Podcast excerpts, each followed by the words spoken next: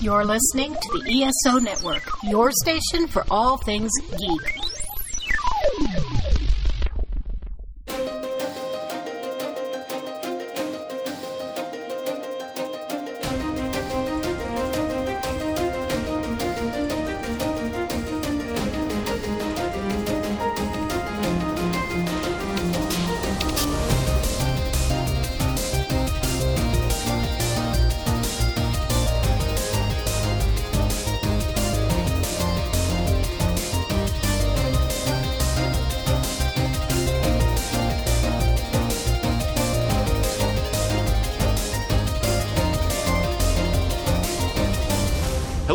To the 42 Cast, your ultimate answer to fandom, geekiness, and everything. As always, I am your host, Nathan, and we have another great episode lined up for you where we're going to talk about Star Trek Picard Season 2. But before we do that, let's meet our cast for this week. So, starting off, she is my co host in Oh. all of this, Excuse me. and she is interrupting me. Apparently, you got me talking, but you didn't get the loud belch. So No, this. I couldn't tell. I heard a sound. So, you know. yeah, that was but- me burping. That's why I was like, Okay. "Oh, excuse me." Okay. All well, it's okay because Zoom there. has caught it for posterity, I'm sure. So, Alrighty.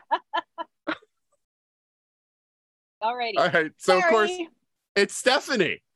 Because who else would belch while I'm trying to introduce her? so, how are you doing, uh, Stephanie? Sorry, I ate dinner right before this. so it, it apparently just decided that it was going to make a presence on the podcast. So, No. Hello, I am doing all right. Okay. So. Just very embarrassed right now. So Oh, that- oh, that's yeah, what it no, So, so anything? Because I don't know when the last time was that you were on the show. Anything new and exciting going on for you, and since whenever the last time was? Ah, I mean, I don't think it's actually been that long this time around. And like, I'm pretty sure the last time I was on, it was with this exact same cast. so, hey. Um, no, I think the last time we talked, I was just recovering from COVID and I'm still coughing. Mhm. It's been like two and a half months and I'm still coughing, but uh, it, clearing my throat a lot too. So, yeah, it is what it is. But otherwise, no, it's pretty much same old, same old. Okay. Yeah, no, I actually know I think it was a slightly different cast because we were talking about Discovery.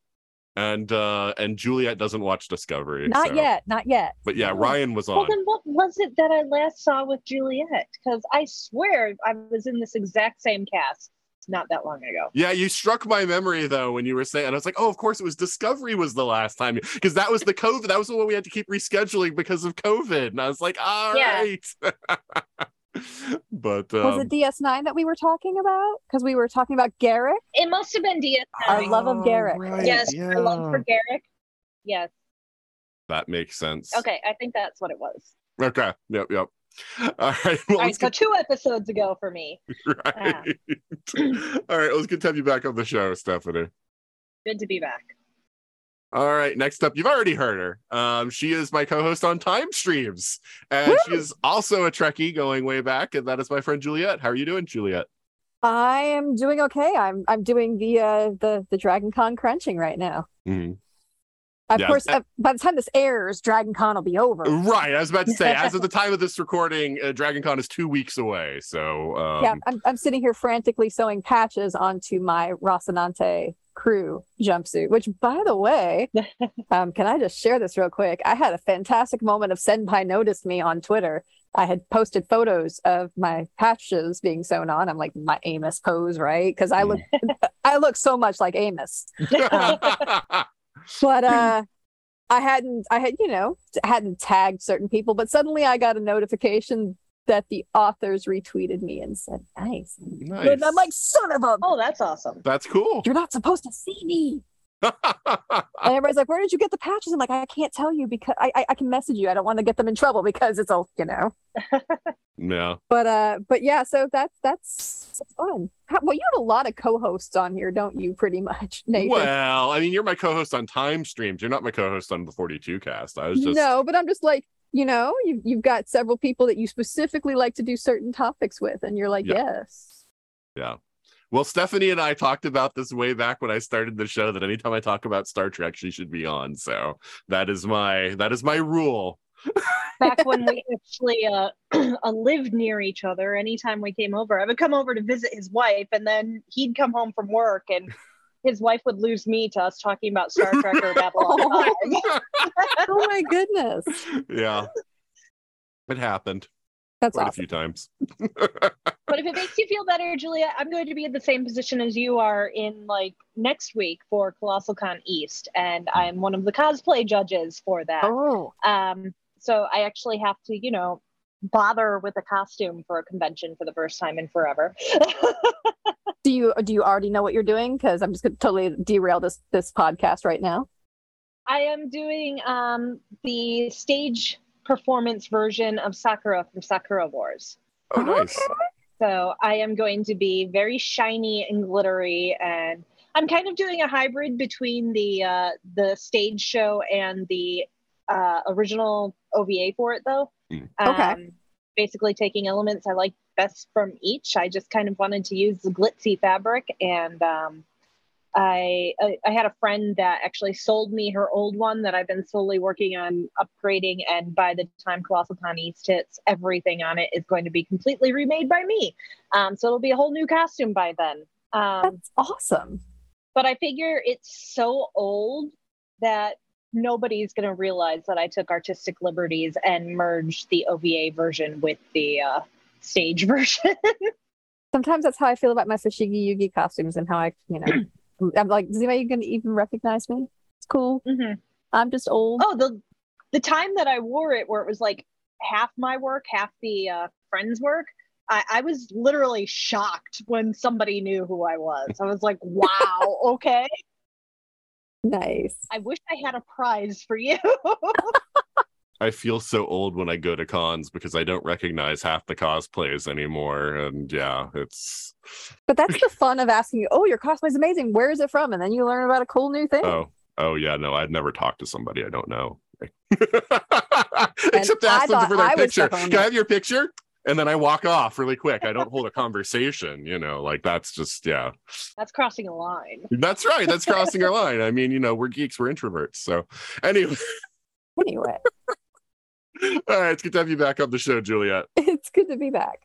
And finally, I think, I think we have the man you love to hate, Brian, on this episode, but he keeps dropping off and coming back. So I don't know if he'll like maintain or not. I, I that last time I deliberately uh, connected to my neighbor's Wi-Fi, so we should be we should be good as long as they don't have a problem.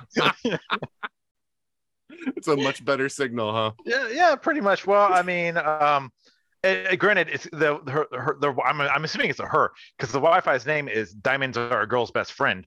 So yeah, but yeah, it seems to be working so far. So you know, um, and for what it's worth, Nathan, uh, lines at conventions were created to talk to people.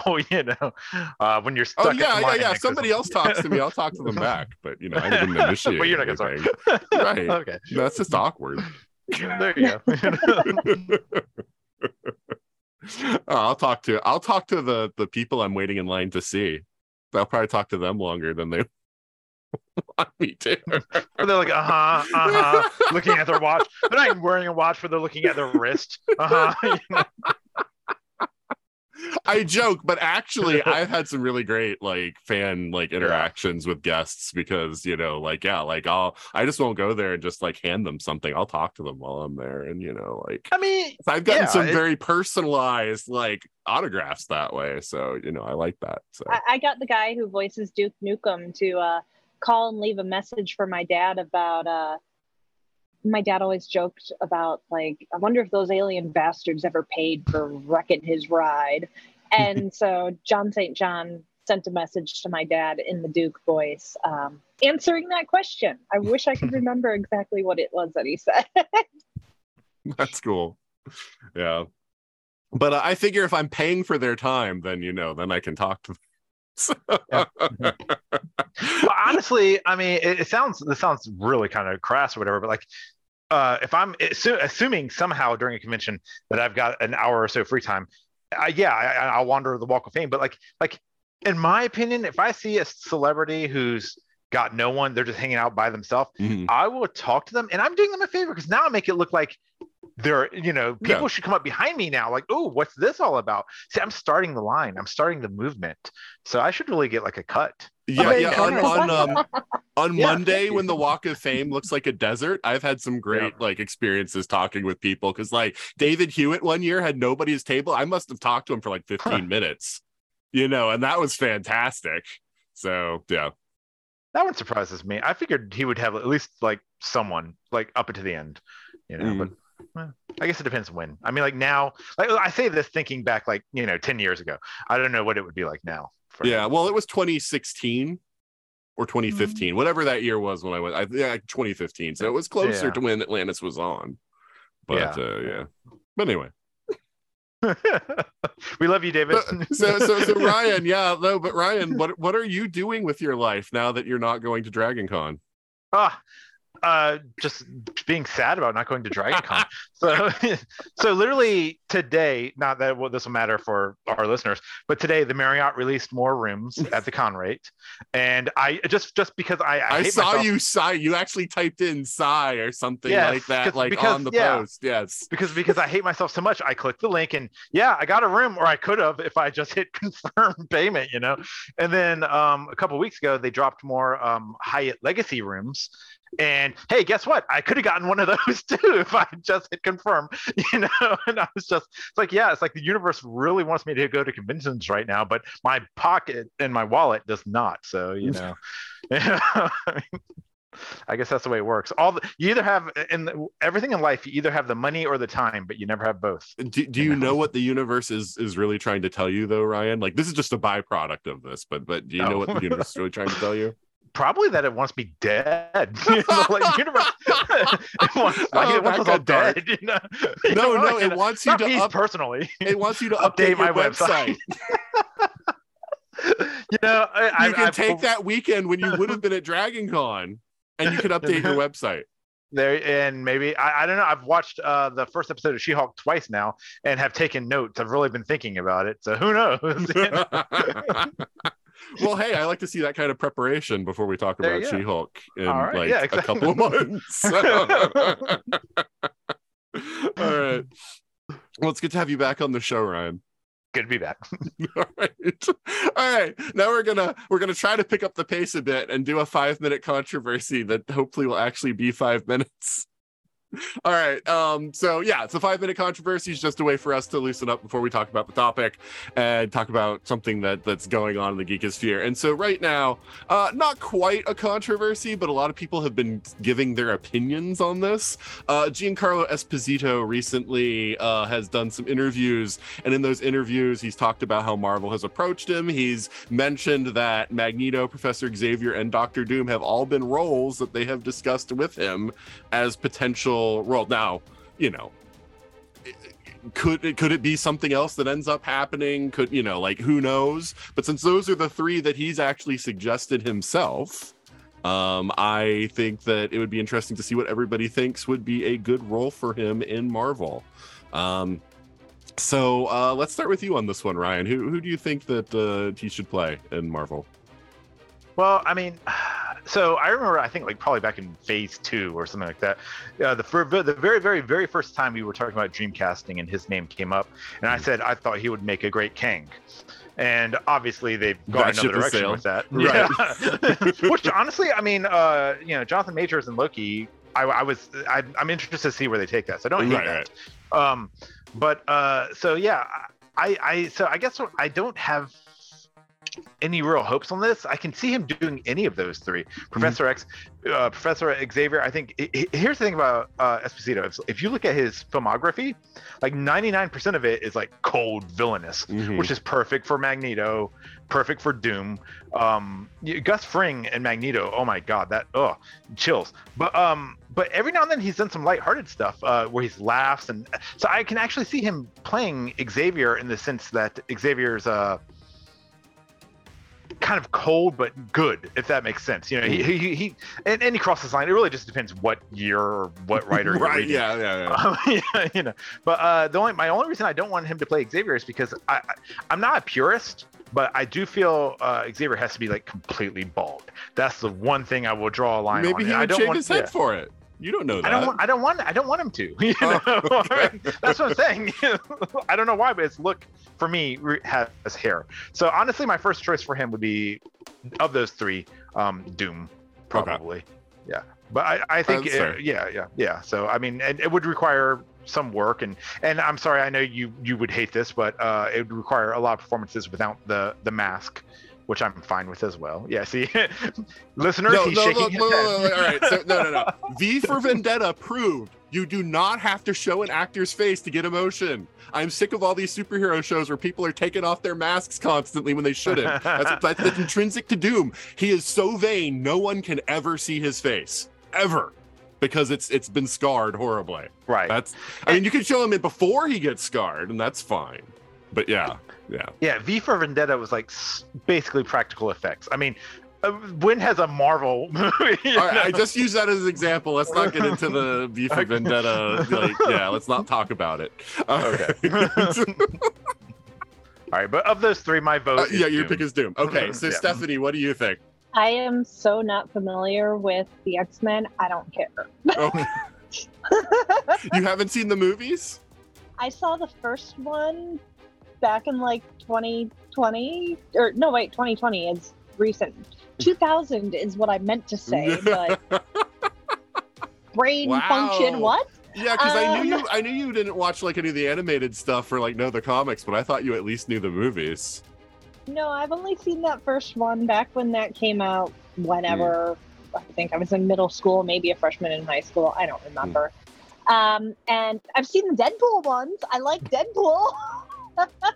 Okay. um, but yeah, so my short answer is making up for Ryan's longer answer. Okay. wow, Patrick Stewart wasn't enough to get you to watch even the ones with uh, with him in it, huh? I, I mean, I guess if you're going to pull that in, I, I've seen uh, the the multiverse of madness, and that had him in it. Oh, well, there. Yeah, yeah, that's true. Yeah. so there, I've seen two. For the record, that was a short answer for me. All right. Okay. All right. Fair enough. All right. So, Juliette, what do you think? Okay, so out of those three, I'm actually have no idea who Doctor Doom is, so that's going to be fun to look up later. Um, I am, I, I love the X Men movies with Patrick Stewart, even with uh, McAvoy in them. But Patrick Stewart, he, he's my he's my Professor X ever since the moment I first saw him on screen. So I don't know if I could ever see um, Esposito as Professor X. I'd be interested to see his take on a Magneto. Um, I think that could be very interesting. He'd, he'd have to he'd have to really pull something out of you know where in order to you know overcome Ian McKellen's performance for me. But I, I would like to see that. I don't think I've actually seen him in anything where he's not a cold-blooded villainous person, and I kind of want to go look up one of his movies now that he's happy and you know I don't know maybe he makes a great sitcom dad that I don't know about. I, I just have to say, from my experience, when I've seen him not be a villain, he's very blah. Like, like he he he is a genius when it comes to playing villains, and I've seen him play many villains. But the Maze Runner movies that he's in, like his character is kind of just like, hey, I like that actor, but like, oh, in this he's just kind of there. Like he's not very interesting. So Oh, there you go. That's my Yeah. I mean, just based off of what I know of the actor, I think Xavier would be interesting because I'm so used to him being a villainous bastard, and I'm thoroughly enjoying him on The Boys. Um, but uh, yeah, I don't know enough about the characters. Like, I have no idea who Doctor Doom is, Okay, so I'm not the only but one. But I at least know who Magneto and uh, Xavier are. all right so yeah like um i i really love the idea of esposito playing magneto um the origin of magneto kind of needs an update anyway since we're so far away from world war ii now. And i think like making magneto like someone who grew up in south africa under apartheid or something like that would be an interesting like update to the character and um you know the whole axe to grind that magneto has about you know having grown up under you know like uh, oppressive you know situations for his race and then being a mutant on top of that. Like i think that would that would work really well. And the fact that esposito's older also because then you know magneto and and xavier are supposed to be sort of like the elder statesmen of mutants you know and and so that i think would work out really well. Whereas with doom um you know, I would prefer a younger actor, even though I don't think it's necessary since he does have a helmet or a mask on all the time. But he is supposed to be about the same age as Reed Richards of the Fantastic Four, and I'd prefer they didn't cast a guy in his 50s for that. Um, so you know, it would again, I think it would help if if whoever they picked to play Doom was a bit, you know, a bit younger, maybe in their 30s. Um, so yeah, I uh, I think Magneto would be a great choice out of those options. And I think again, that sort of barely restrained anger that he has, like that he plays so well in so many of the roles, perfect for Magneto. Like I can see that. And for him to, you know, but then I can also see if they cast the right person opposite him as Xavier, that he could have those moments where it's like you can tell these people were friends and all of that. Like I think he could play that really well. Um, so I, I yeah, I, I, I love the idea of him as Magneto. Um, even though I think he would make a great Doom. Also, Xavier's weird, and I get the whole playing against type thing that might make it interesting. Um, but yeah, I, I just I don't see what I see him as in my mind is more of a Magneto type, and I would love to see him as Magneto. And I'd love to see more people's heads spin when they make a black man Magneto. Although they still spin if they made him Xavier, so I mean, I guess that part doesn't change. But you know, I, I'm I'm I'm sure the joke's already been made, but I can already see now if they announced him as Magneto, like there would be a demand, perhaps that the MCU has never seen before, to make Bryan Cranston Professor X. um, yeah, yeah, I've seen people say that. Yeah, but uh, but all right, yeah. So that's five minute controversy. Didn't go too long. I didn't time it, so I don't know if it was five minutes. But Ryan aside, we were all pretty quick. all right, but yeah, I wanted to be the Beyonder. You know, you know Kang would have been interesting actually Yeah. if if they hadn't already cast as you know as Jonathan Majors. But anyway, all right. So yeah, now we're going to talk about Star Trek Picard. Uh, but first, we're going to pause for a promo from another fine podcast. Hey everyone, this is Carrie from the Metal Geeks podcast. Thanks for geeking out with us for the past 10 years. Yes, I said that 10 years that we've been doing this, talking about video games and metal and TV and movies and comic books and theme parks and all that other cool stuff. Check us out on our website at metalgeeks.net and on all the socials at Metal Geeks. We are proud members of the ESO network. Keep it geeky and keep it metal.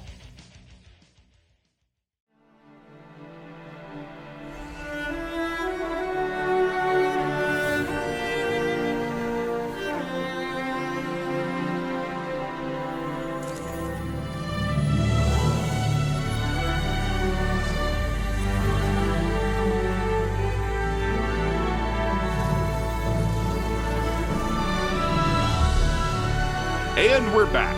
And like we mentioned at the top of the show, we are talking about Star Trek Picard season two. And for once, we have the same cast back that talked about it for season one. So we don't have to go into the whole like, hey, like, what do you think about this show before the season? Yada yada. We can just go straight into talking about it.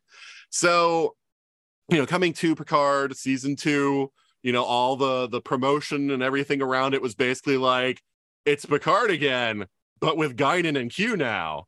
So before we get into talking really deeply about the storyline or anything like that, how did you feel about um, you know, the depictions of uh Guinan and Q in this? So uh let's start with you, Juliette. I, I absolutely adored it. Uh, you'll never find me not loving Q ever. I think he, you know, you could just have him sitting there on screen doing nothing, and I'd just be like, "This is the most brilliant thing I've ever seen." But that's I'd be right there with you. Thank you. so I have I I love this depiction of Q. I loved finding out more about him. I I freely admit, and I'm sure we'll talk about it later. I cried. I cried so much at the end. I I thought it was so perfect. I loved this Guinan. I thought it was interesting to see her more jaded after a while. I, I thought that was interesting. And I could, you know, it's nice to see that she hasn't always been this, you know, just this person who who watches, who listens. She's just she's actually frustrated and upset and giving and wanting to give up. And I liked that idea uh, of her. And I liked that we got to see her be influenced by the by Picard, by everybody around her. So also the summoning of the Q, that was kind of fun watching, just that whole ritual. Okay. All right, Stephanie. Um, well, I'm pretty much right there with Juliette. Um, I mean, I've always enjoyed Q episodes. I know some people are like, eh, but I've always liked looking them. at you, Mark Um, Finn. Is that who I'm thinking of? In Yeah, during our DS9 podcast, he was talking about how like Q was like an awful character and like he was glad that like DS9 only And- had him once. and we all and- like ganged up on yeah, him. we all ganged up on him. Yeah. Okay. All right. I knew that happened somewhere on one of these podcasts. but, uh, and I've always loved Q. I never particularly thought much of John de Lancie in terms of just visual aspects, but man, did he co- turn out to be a silver fox. Oh, man. Yeah, yeah. Right there with you. Yeah, that was unexpected. I had a feeling that was interesting, yeah. coming. I, I I had a feeling that was coming. I mean, but then again, I've had a crush on him for years, especially ever since the episode Deja Q when he appears naked on the bridge. Yeah, see, I never did until Picard. And then I'm like, wow, he got way better with age. um, so, on that totally superficial note, that was an added plus to him. Um, Guinan, I kept going back and forth with. Uh, I do genuinely like the portrayal that they gave for the same reasons as Juliette, her being more involved with everything, um, getting a little bit more of a vibrant personality from her, Mhm. um, while still channeling what Whoopi had done in the past. Um, I think they did a good job with that. Um, the answer to her being so much older in the proper timeline was a little weak, but just because it was how they were explaining it for Q too. Oh, you're old, well, so am I. See, I think that works better for Q than it does for Guinan. Oh yeah, no, it definitely does. Yeah, Q just like, hey, I'm gonna look old now. Hey, you know. Yeah. Yeah, with Q it worked great, and Yeah. then we got treated to Q as hubba hubba. This has turned into the in my Q life, appreciation. Yeah, no, I I find this fascinating, but yeah. I? Like I said, it blows my mind that I've been ever since we first saw a promo of Q in season two, where I've been like, is that actually John de Lancie? Because damn.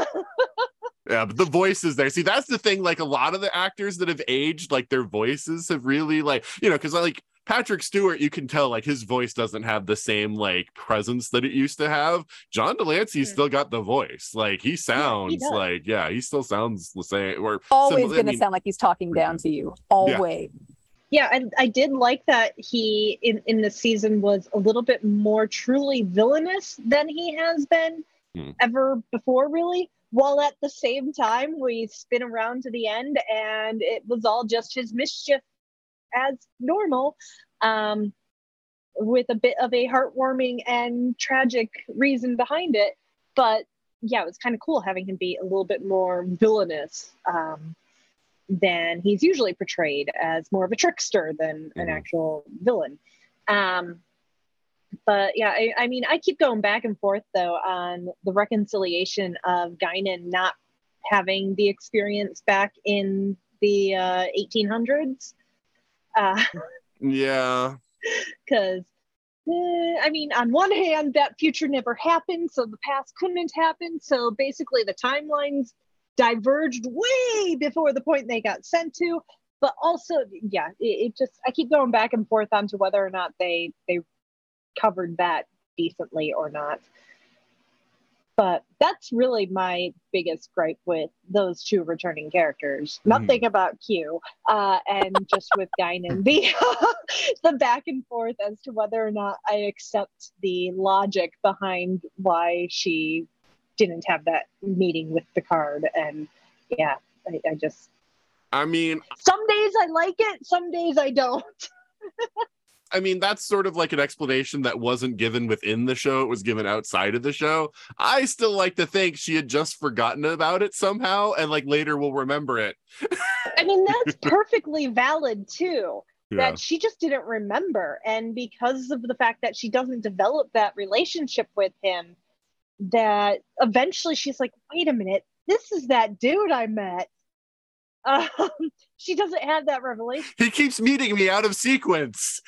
Yeah, like River Song and the Doctor. I mean, it did seem that way to me. Uh, To me, it felt like that she was very different, like a very different age in both of the previous, both of the past timelines. So who knows how long it had actually been between those? I mean, I can't remember what I had for dinner last night. I'd be surprised if she could remember Picard with, you know, a millennia between meetings. Right. Is that like an official explanation, or did someone just come up with that online about the whole thing of, oh, because the timeline changed, Picard never went back, and so she never did meet him in the 1800s? It was that official? I could have sworn they did address it in the show, but maybe they didn't. And I'm just. I don't think they did. No, they didn't address that. That's just a fan thing that I've seen online. Okay. I've seen people saying that online, but I thought it was a fan thing. I didn't think anyone official had said that. Yeah, I didn't think the time there was anything about weird about timelines diverging that had actually happened. Mhm. Right, because yeah, it should only be things that happened after the change. Yeah. That like yeah. Anyway, all right. But I mean, when it first happened, I was just brushing it off as she doesn't know him well enough to remember him. Mhm. That's what I think. It was more towards the end, probably because I started seeing crap online about trying to make sense of it, where I just forgot that my own initial thing was she just doesn't remember it right now. I had to put up with Beth, whose biggest problem wasn't that she didn't remember, was that she's like, but we already showed that she still looked like Whoopi Whoopi Goldberg in the 1800s. So why does she not look like Whoopi Goldberg in you know 20 whatever? and and Beth, like that was her, that just broke her mind because she was like, you know, because they have CGI, and like, like they could have easily. I don't know if like Whoopi Goldberg just didn't want to do it, but like they could have just had her do it and just CG aged her down. I mean, I don't. Who says she has to travel linearly? yeah. Yeah. I mean, I suppose. it could be that that time was the second time she met him. I suppose. All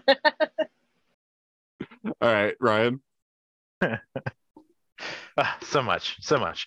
Um, yeah, well, I mean, I'll start with with Q, um, and just say that Hold on, Sorry, your tone of voice is just like I, I'm just I, just like coming to something that I'm just gonna have to like just unleash. know, well, I mean, you know, okay, so so, but there's there's a lot there, but I mean, right. the, the, I feel like their depiction of Q was was pretty pretty awesome. Q is, you know, uh, I, I get uh, Mark Mark Finn's uh, problems with Q because he's omnipotent. He's not a real villain. You can't best you can hope for is to outwit him at best, and even then, you're not really outwitting him. You're just he's humoring you. It's like, oh, okay, Picard, okay, Mon Capitan, I agree with you. You're saved, whatever. Um, so I get that frustration But is the but that's not a problem. That's a that's good. more or less. Yeah, I mean, you know, that's the uh, character. That's that's, that's the the fun. He- he's a trickster. He's yeah, he's he's fun. You know, who's who has a man crush on Picard. You know, and uh, and that's absolutely fine. Um, uh, I will say like the very first Dragon Con I went to. Um, and this is how I knew I would always love Dragon Con is I rode an elevator with John de Lancie, and so that was sometime in like the, the late 90s and that was awesome. And then um, a few years ago uh, i was at a urinal next to John de Lancie. So you know it's it's all in all you know. I mean you know I, I will have no complaints about q whatsoever. Uh, and i feel like they did great job with writing him uh, for this season. It felt like a good um, farewell love letter uh, for him um, for q for guinan uh, yeah i'm sorry for guinan mixed feelings because you know I, I get the whole CG. It's not that CG they couldn't have de-aged uh, Whoopi to do the role. It's that uh, it's involved, it's expensive, and it doesn't always look you know great. So I was fine with them. You have to suspend that disbelief for this moment. Okay, fine. We're having a different actress player, and and, and they established that she can obviously change her physical appearance at will. Um, so at least to some degree. So fine, she wanted in in the you know 2025 or whatever it is, she wanted to look a little bit like that. That's fine. Um, I don't buy the whole she just forgot Picard. Uh, that first off, that Picard helping her in San Francisco was basically what got her into bald men. She said as much. you know? so you know, uh, yeah, I, don't- I don't. Well, uh, to be fair, Ryan, that was not in the same episode as the Sanford. She just said a bald man was kind to me. Since then, fans have connected No. that with Are the you fact sure? that- yes, yes, believe I just rewatched the whole series with my daughter. All right, I'm, I'm not I'm not gonna put like serious money on that, but you know, Right. all right, you know, No, that, was in a right. se- that was in a different episode. But since then, fans have said, ah, since Picard went back and met her, that was the bald man that was kind to her Hmm. once. That she, you know, she was talking to Wesley. Wesley was gone by the time the San Francisco uh, thing happened. Hmm. Um, so yeah. Anyway, anyway, anyway, anyway. Nevertheless, th- then fine. Then are you telling me that there, there are so many Federation captain is coming back in time asking for her help that you know she's just fr- oh yeah I remember you know, you know, you know. Uh, maybe you know well, no, she remembers the event. She just doesn't remember what he looked like. I, I don't remember what people looked like that I saw like ten years ago. I mean, come on, this has been over a hundred years. You know, like and, and in fairness it's been like what 30 years for him so obviously Picard looked different as well but yeah but still like after a few minutes of talking she should have been like oh yeah or for that Alright. matter he could have said San Francisco 1890 Mark Twain was there you know I mean I, that, right that no was- the real reason is that the writers didn't remember or you know yeah i mean it's that's where- Somehow the they real- forgot that episode. Uh, right yeah episodes plural you know right but um then that's kind of my thing is because like I felt like I gave them credit throughout the entire season. I was like, they're gonna explain it. So it's okay. It's calm down. Everyone come. I was on Facebook saying, it'll be fine, people. It's gonna make sense by the time it's all done. And then it didn't make sense. Literally, the only way it makes sense is if the original timeline was the dark timeline and not the Federation timeline. That's literally the only way that it could possibly make any sense. And so that literally that moment in time that's the thing that took the season from being up to, to- from being the great from being some of the best star trek to some of the worst star trek at the same time. Oh i think this season had more problems than that but okay. i mean how can you how can you reference like uh what's his name from gary seven or whatever from tos oh yeah. And yeah and not remember you know? Oh oh oh god All right, yeah don't we're getting ahead of ourselves here but yeah yeah All but right. here's the thing. Here's the problem that i've had with the whole new regime of star trek overall is it's like i i think that the people that are doing it they want they like they're told like make references but they don't they're not steeped in the lore. They might be people who have watched through a few like maybe once you know or whatever. And so it's like they get the references wrong a lot or they'll like forget things that are core or whatever. Like that's happened in all the shows so far. Like there are things that they take in but then they forget other things that relate to those things that then don't work you know? I, I just yeah. Yeah. I, i've talked about this with discovery before um but uh yeah. Nine times out of ten those can all be solved with creative writing but this was just an oversight or stupid or something. I, I don't know. Or like th- th- you know they could have even have said i don't know i I know he, he couldn't have because his powers are weakened but q could have wiped her mind or something I, I, to, of that moment or some or put up a block or something. Um but yeah i don't know. It, just, it, just, it was just really disappointing that singular aspect of guinan's character. Okay. And i blame the And writers. it's kind of surprising that neither Whoopi Goldberg nor uh, Patrick Stewart, neither of them were like, wait, we already met. Yeah you know i think we give the actors though a lot more credit for things that i think that like you know half the time when you listen to actors in interviews they're like i don't know what like, like i don't know what's going on in these scripts i just read the Yeah, I line mean- you know like so- well there are some actors though who definitely get really into yeah into their series and whatnot. And yeah. but i yeah, have a those feeling ones are the ones who will point out inconsistencies when they get scripts and stuff like that. Well, those are the ones that were fans before they were in the series, usually. right Um, I don't know how much of a fan Patrick Stewart was before or is now. Um, like I don't know if he watches Strange New Worlds or Discovery, you know. But Yeah. I, I have the feeling that if you asked him at a convention, well, why didn't Guinan know you? Uh, his answer would be kind of along the lines of uh, Stan Lee's answer about who would win in a fight, which is basically it's what the writers wanted, you know. Um, who, yeah, who's going to win, Hulk or Thor? Whoever the writer wants to win, and that's kind of the writers wanted Guinan not to remember, and so she didn't, or not to know, and so she didn't. Right. And All right. So yeah, I mean, as as a longtime Q fan, you know, I of course was excited to have Q in this, and of course John de Lancie was fantastic in it.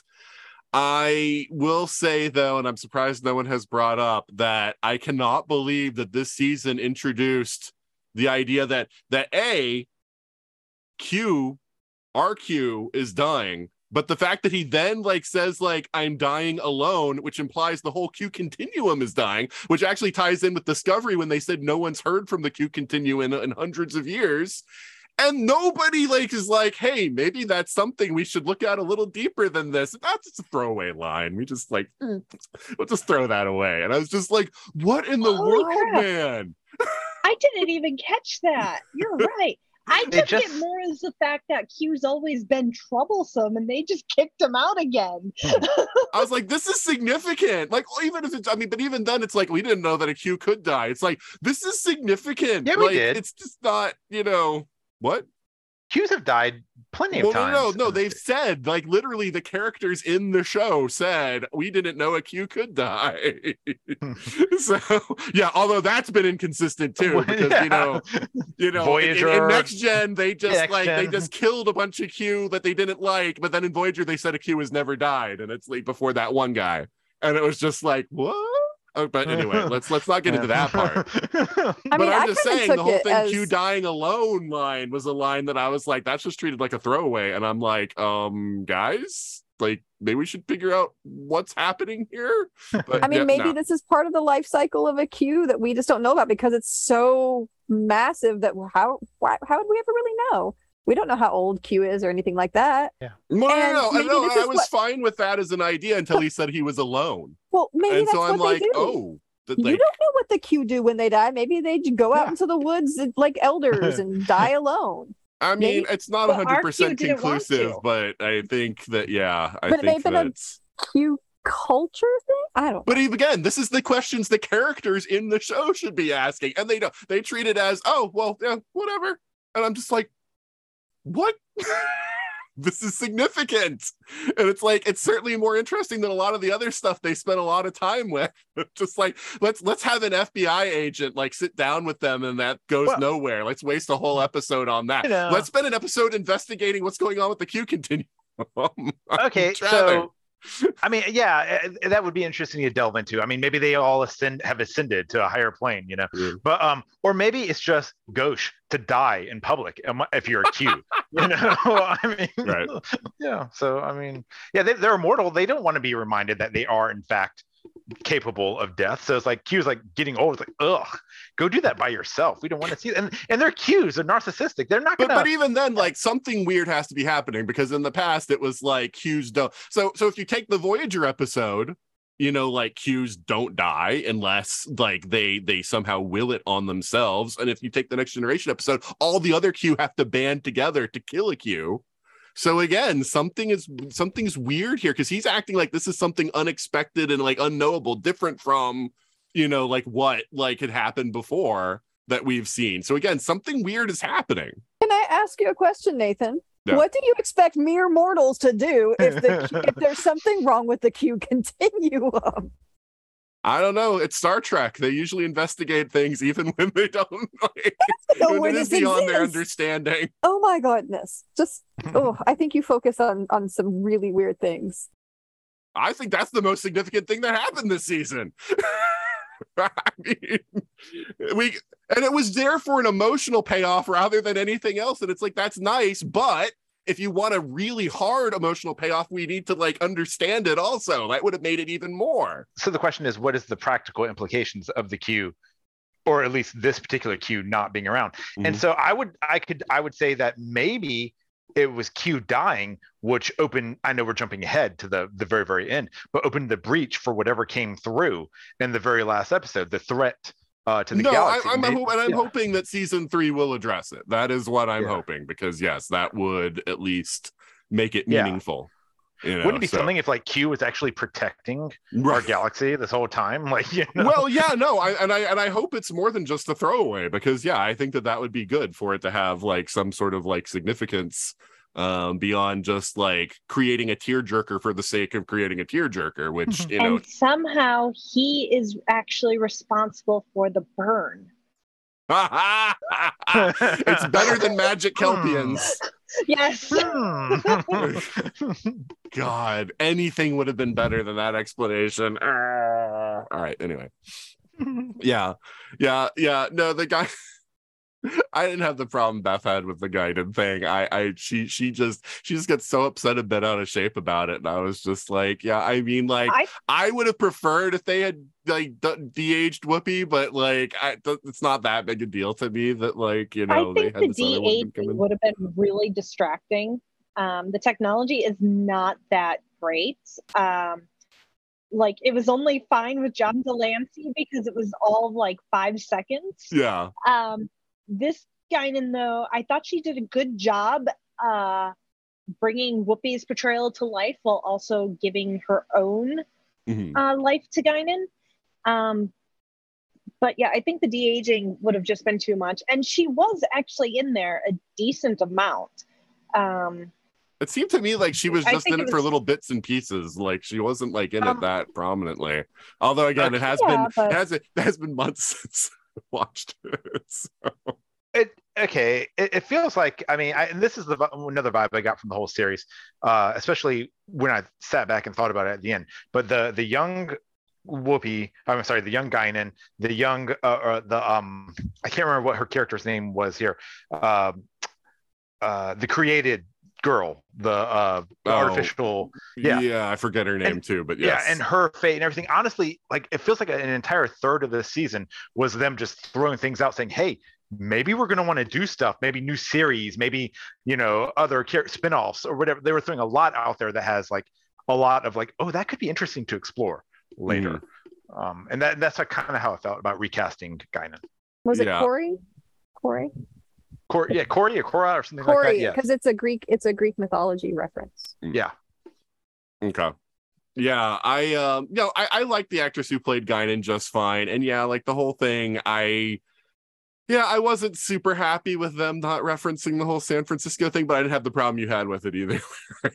I, I, was like, you know, she forgot or whatever, because because it's unsatisfying to take the idea that it was because of the time shift, because then everything that happened with this version of Guinan by Picard going back, then San Francisco does happen, and then she wouldn't be the dark guy. You know, if, if the reason why she was dark Guinan was because she didn't have the experience with Picard in San Francisco, then it's like, well, then like everything Picard did with this Guinan wasn't important because you know she would have already been a lighter hearted person you know so i don't know i i didn't i didn't like the whole like time shift explanation uh, I preferred she just forgot, which which I get also has problems, but for me that works better. yeah, I'm going with she just forgot. Yeah. You know, I never got the uh I never thought about it as a sort of oh my gosh, she's darker because that's interesting. She's darker because she never met Picard. That's one of the things just, I've heard people talking about. It's, it's, like, it's, yeah. it's, an interesting. It's interesting. I mean, I, it, it, still doesn't add up as far as if you think about when he went back and so forth, because because they arrived before the divergence but fine. But I just kind of assumed it was, um, you know, just Guinan's reaction to that period in time in human history. She was about to ditch Earth. She was done with humans, you know. And honestly, like considering yeah you know i mean like yeah it's like i mean you got room for one more on that ship you know? Yeah. Right, so so getting a little more into the time travel aspect and this one's kind of hard because there are several different things that i want to talk about you know that all are sort of related to other things that i want to talk about and so the order kind of gets like weird. But when thinking about the whole time travel aspect of this because of the fact that the Rift and the Neoborg or whatever we're going to call them, you know, were already in existence before they shifted back in time, means that this timeline has always been this way. And the dark timeline was just something Q created just to like have like a like, hey, shock guys, you know, like sort of thing. And you get what I'm saying? Because it's like even before they time traveled back, the Neo Borg that were created by yeah. And the Borg Queen merging already existed. So that didn't happen because like that wasn't like a new thing that they added to time. Like the things that they did in the past didn't change anything. They just fulfilled things that needed to happen so that the present that they already knew would happen that way. But that's kind of how Star Trek's timeline has always been. Well, no, no, I'm saying that, yeah. but yet the way that they talked about it up until we get to the last episode was as if they were changing history by the things they were doing. And it's like they were actually like so that's why I'm saying like the idea that like Guinan's life was changed doesn't hold up under that context because you know um you know, we're basically saying like the timeline was always that way, you know. So yeah. I mean, it's it's, it's one that again, it's you have to you have to really look at these characters sometimes and go, have you not already time traveled like a dozen times? Do you not, you know, understand how this works? Data's head is like 300 years older than the rest of his body. You know, I mean, you know, yeah, I, I yeah. yeah, and then there's all the frustrating things where they're like, by the way, we're in the past so don't do anything that was and then people are like whipping out their their advanced technological stuff everywhere and like people are like killing people and it's just like wait wait what are you doing? You're supposed to like keep low pro i mean i get that the the Jurati thing was you know she was under control of the Borg queen but everybody else is doing stuff too that i'm like that's gonna leave footprints? What are you doing? You know so, I, I uh, think I, I, yeah i think it's a um the necessity of the mission. I mean, like if the mm-hmm. mission is to literally save the galaxy, it's kind of like you're you can bend the rules. You know, you can invent uh, transparent aluminum if it's mm-hmm. to save the Federation. You know, in the past, or just because you don't like ice. yeah. Not everything they did was to save the future. That's what I'm saying. So, but anyway, um, so so yeah, let's uh let's talk about let's talk about that reference. And and i'm kind of curious um you know the gary seven reference. Um i'm kind of curious like ryan obviously you know what that's from. Um stephanie did you remember what they were even talking about when they brought up gary seven? I am blanking now. Okay all right. Juliette did you have any clue what they were talking about? I vaguely vaguely remember but not, you're asking me to brain at the end of the week? No. Okay. Yeah. All right. well, no, because I mean, I think that's a valid point. Because again, it's a reference that in the end doesn't really work well for me, but they they just like seem to want to reference things so badly where I'm like, they could have come up with other reasons for stuff that didn't require you to pull in things from the original series. Um, okay, I just googled it. I remember entirely. Uh, now, right. So get, go on. so there was an episode of the original series that was actually like a backdoor pilot for like another idea Gene Roddenberry mm-hmm. had. I think it's called Assignment Earth and yep. um, they go back in time to what was then the present day and there's this strange guy named gary seven that he knows all about the federation even though it's the 1960s and he's got this super technological stuff in his apartment. And basically the explanation is that he works for some alien race that are also time travelers and they like have put him on earth in the 1960s to make sure that certain things happen and whatnot. And um you know and, and to me like it's like okay. It's ironically he was stopping a launch and this was making sure a launch happens so so so uh, you know yeah in this um okay we're, we're establishing the same idea. Okay this is just another time period where they put an agent. Why oh why in earth in the 21st century would you station a Romulan as the person if you're recruiting people that are all that are humans also why wouldn't you have a human in that critical time period before you know?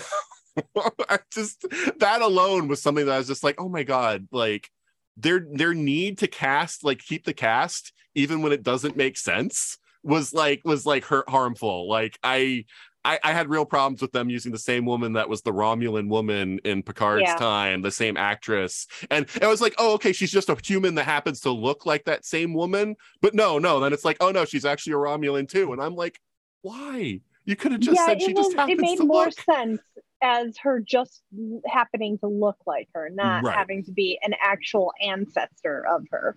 Right.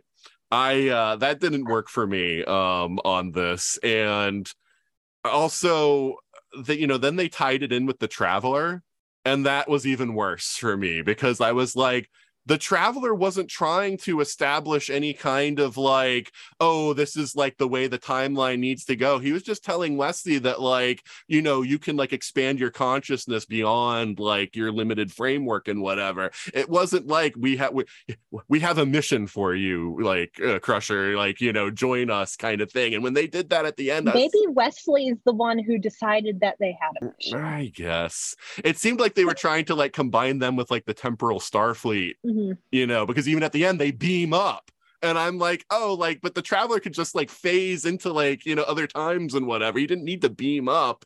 I don't know. I just I, I I I felt like there were too many references that they were trying to. We only met one other traveler before.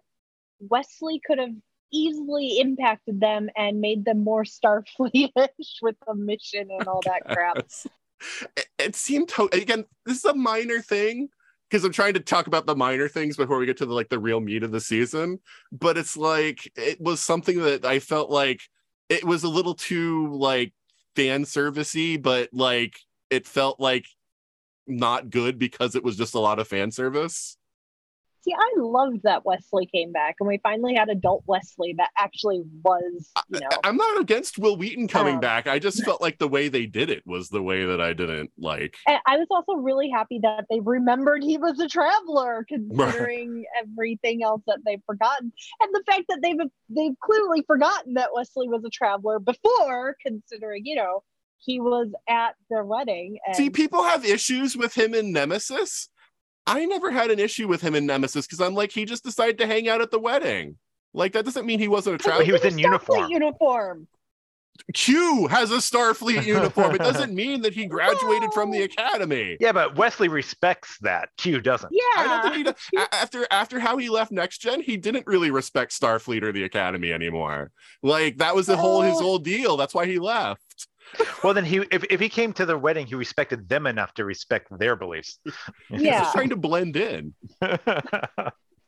I mean, that's not. I don't know. I just. Mm. I, I I never had a problem with Nemesis. I didn't think they were saying he wasn't a traveler anymore. I had a lot of problems with Nemesis. well, I mean that aspect of Nemesis. People get really bent out of shape about Wesley at the wedding, and I'm like, I, I, I don't. It's fine. I mean, he doesn't even speak, so maybe it was just a He- holographic. he's grinning so much because he's like, I'm in one of the movies, and you know you can just see like this grin, like. but it's actually just Beverly being lonely and projecting a hologram of her. oh God. if he had, if he had stayed in Starfleet, oh. Uh, or or or it's like a Wesley from an alternate universe where you no, know- it's her. It's her. Uh, it's her emergency medical like son or whatever. Like, please state the emotional issue or whatever. her emergency, Yeah. uh, emergency support son, yeah, emergency support. emotional support son. Emotional support. Yeah, yeah. Like most people, like actually like use it for like pets, but like no, she just creates her son. Okay, now I feel bad that we're making fun of actual, you know, like real stuff. But Okay. okay, all right, anyway. I, I think the person we're really making fun here when you think about it is Barkley because that would be something he would totally do. yes, it would be. And his actor is total trash, so it's fine. Oh, really, Dwight Schultz? I, I don't know much about him in real life. I didn't. I didn't know he was huh. anything wrong with. I didn't know that. Yeah, I didn't know he had a life beyond his parts. But, you know. Yeah. I guess Well- it makes sense. Well, he always plays and- like crazy characters. So Him and Icheb are, you know, along the same train of thoughts in real life. Hmm. So, But- yeah, I don't follow either of them. I just occasionally see their their shenanigans pop up in Star Trek groups. no. Okay. But two, I mean, okay, all right. Real quick, my thoughts on Gary Seven. Yeah. Yeah. Yeah. yeah, yeah, no, no, I, want, I want people to give their thoughts. Yeah. Uh, so, uh, well, I feel like I don't mind the fan service because I, again, I felt like, like literally that's that was something I did. I did want that. I mean, I wasn't a, around for it, obviously, but I would have loved that spinoff. I thought there was a lot of potential there. Oh no, I, I think just- so too. That yeah. would have been a cool show. Like, yeah, yeah, I Yeah. think, yeah. Yeah, and and so I also I felt like I just felt like it was handled wrong. By which I mean, um, granted, I don't know what everyone's doing these days, and I, I'm sorry to say I don't even know if Teri Garr is still around, right? I I I, I think so. But I why didn't we? Why not? Cast her have have picard find her and then she leads him to gary seven recast a, a new a new gary seven. Um it didn't have to be i agree with you didn't have to be uh uh the romulan um in, in the part. Uh i feel like that's literally just and from the very first episode of star trek Gener- next generation to now they've dabbled picard having romantic relationships Mhm. you know from and they're like oh you know picard's this is his love interest. This is going to be a thing. And then it never freaking happens and it just felt like they were doing it again and i'm so over it. I now to their credit they explained why this season. They delved into his problems with his mother and explained why he could never get close to people. And okay cool doesn't mean I think this one's going to be any different. You know, mm-hmm. I mean, so I just felt like it was a wasted opportunity. I would have loved to have seen Teri Garr, see, see him meet Teri Garr at the park, and she leads him to a, a, a, a, Gary Seven.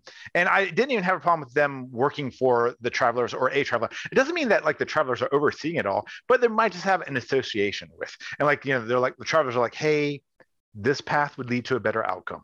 You know, just uh, um, and that I think that's there's a potential there for. I know, series. but like Wesley shows up like he's Nick Fury, like welcome to the Traveler Initiative, and it's just like okay, like this doesn't seem like the Travelers, but all right. yeah. yeah, I mean, at that point, it was getting to kind of like fan service to uh, the nth degree. Yeah, right, I don't yeah, want to forget that. Yeah. I just didn't hate it. One thing I find interesting though about the implications of us finding out about Picard's childhood is that shows that his brother was a stepbrother.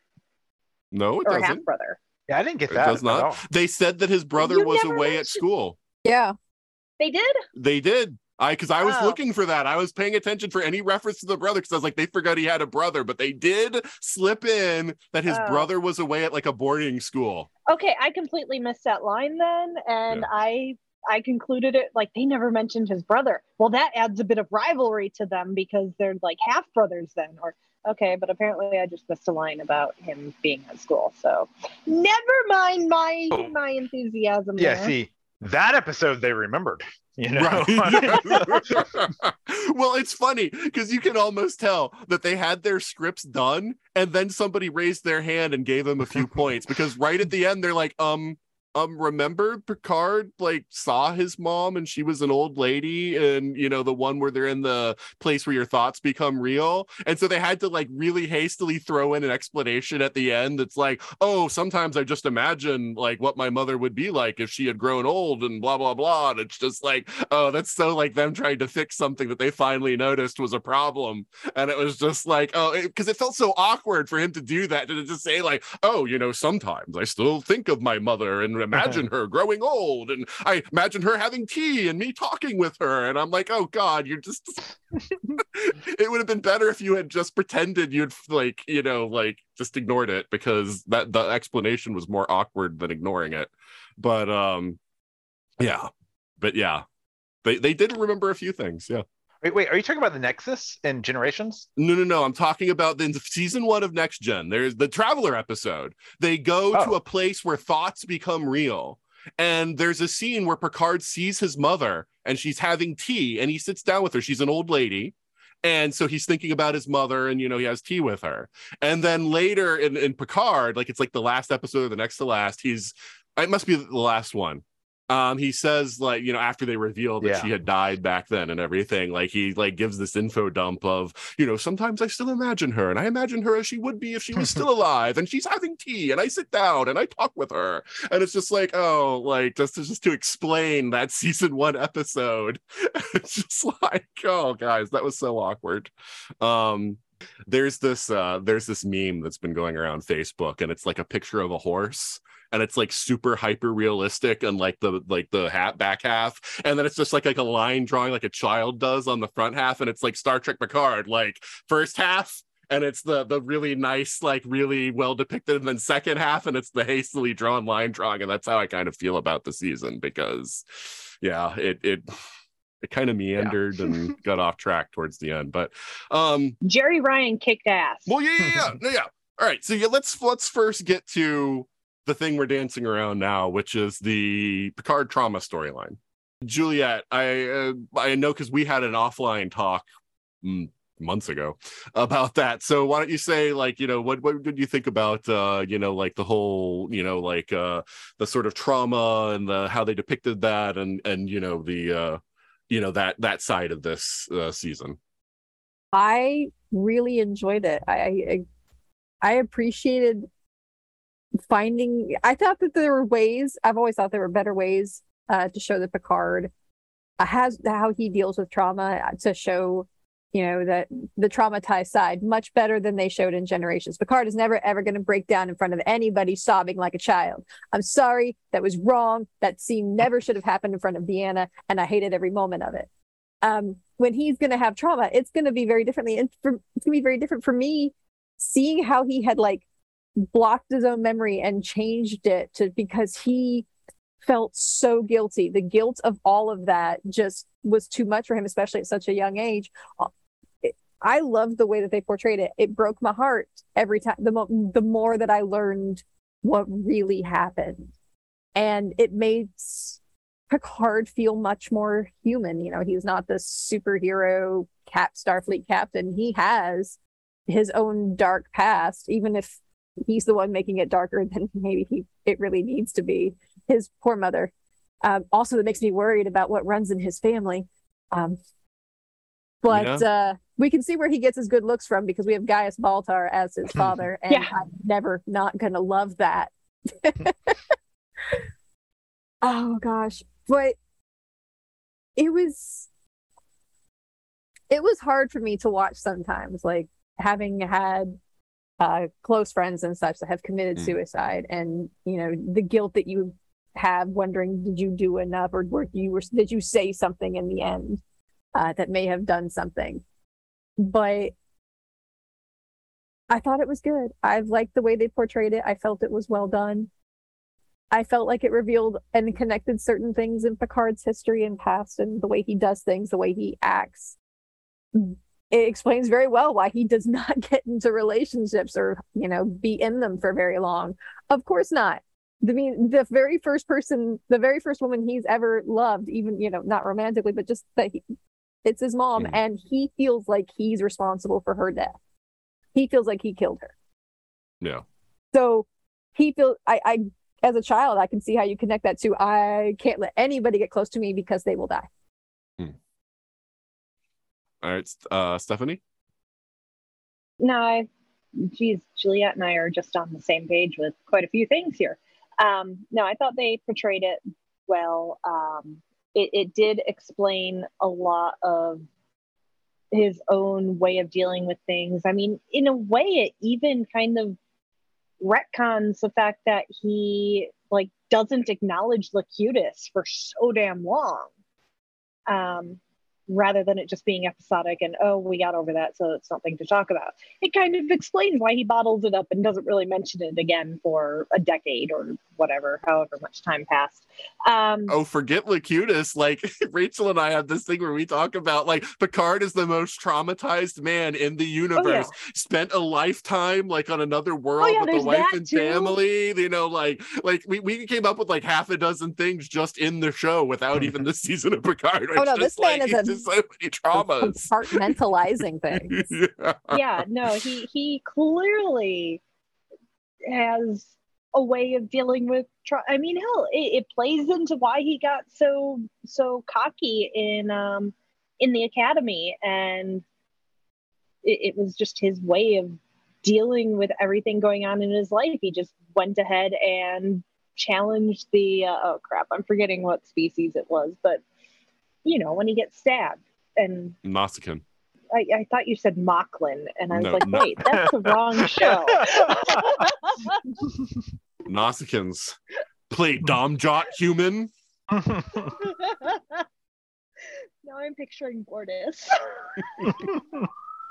I mean, it's not far cry away, but no, yeah. it's not. Hey, was, um, was he was he trying to divorce Bortus and got stabbed? Is that how it works?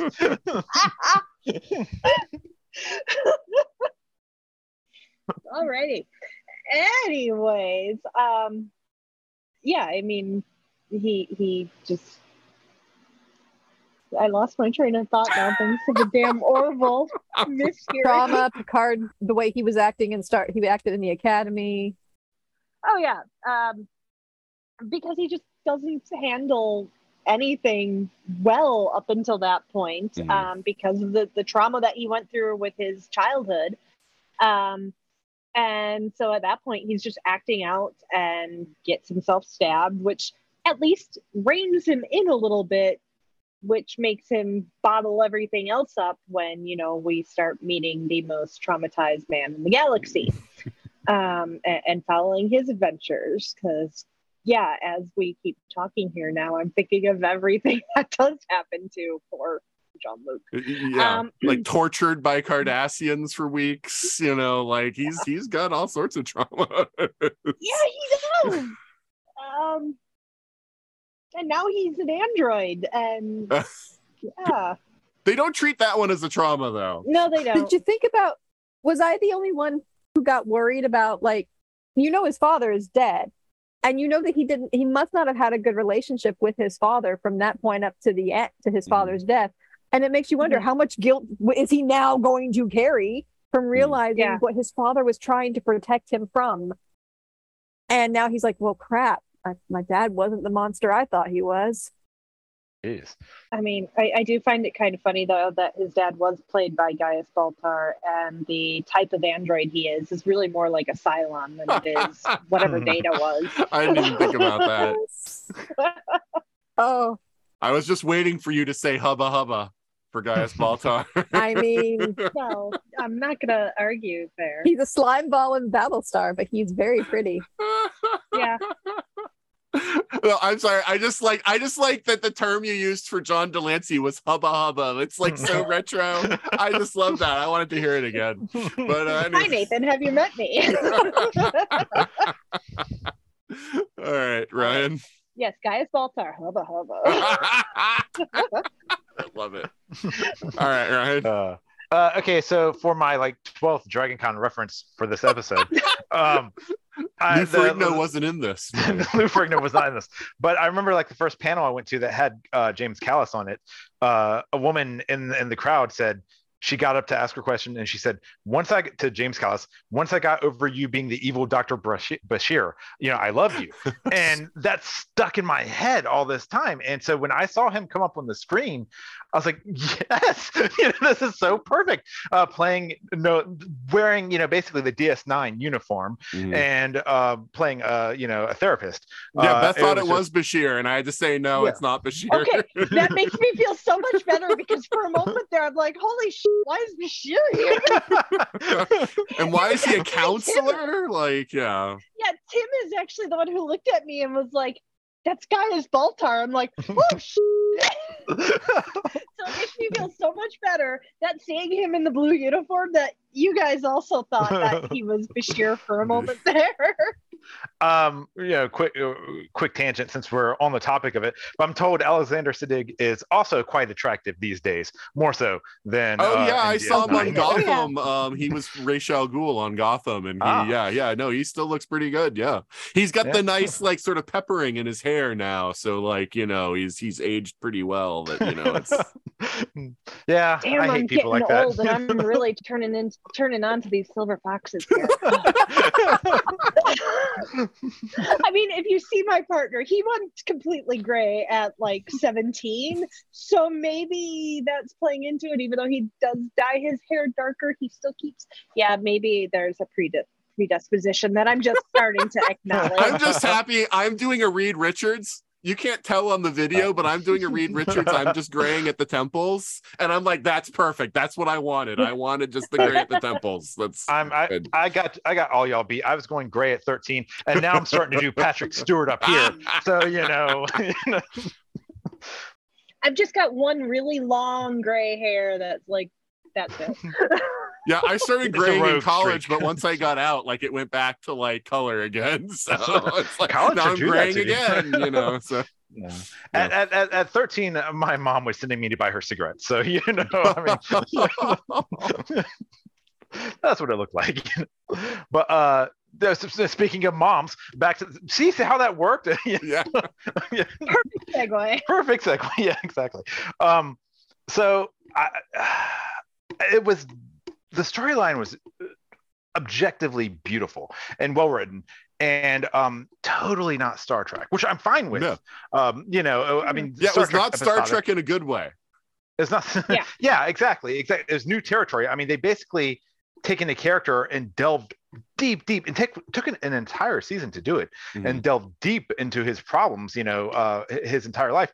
And when you, and it's not even just his problems because we we learned from his ancestor, you know, his mother, and even him, even though he's hit it a lot better. But this, you know, depression is like apparently a genetic factor with his family and and it's been passed on and it's not even that it's prevented him from from getting close to people i think it's like there's a part of picard that's glad that he is the last picard his Mhm. brother and nephews are gone you know uh he's um uh he's he's he's it. And when he passes there will be no more picards. I think i think that's what he's actually secretly wanted this whole time.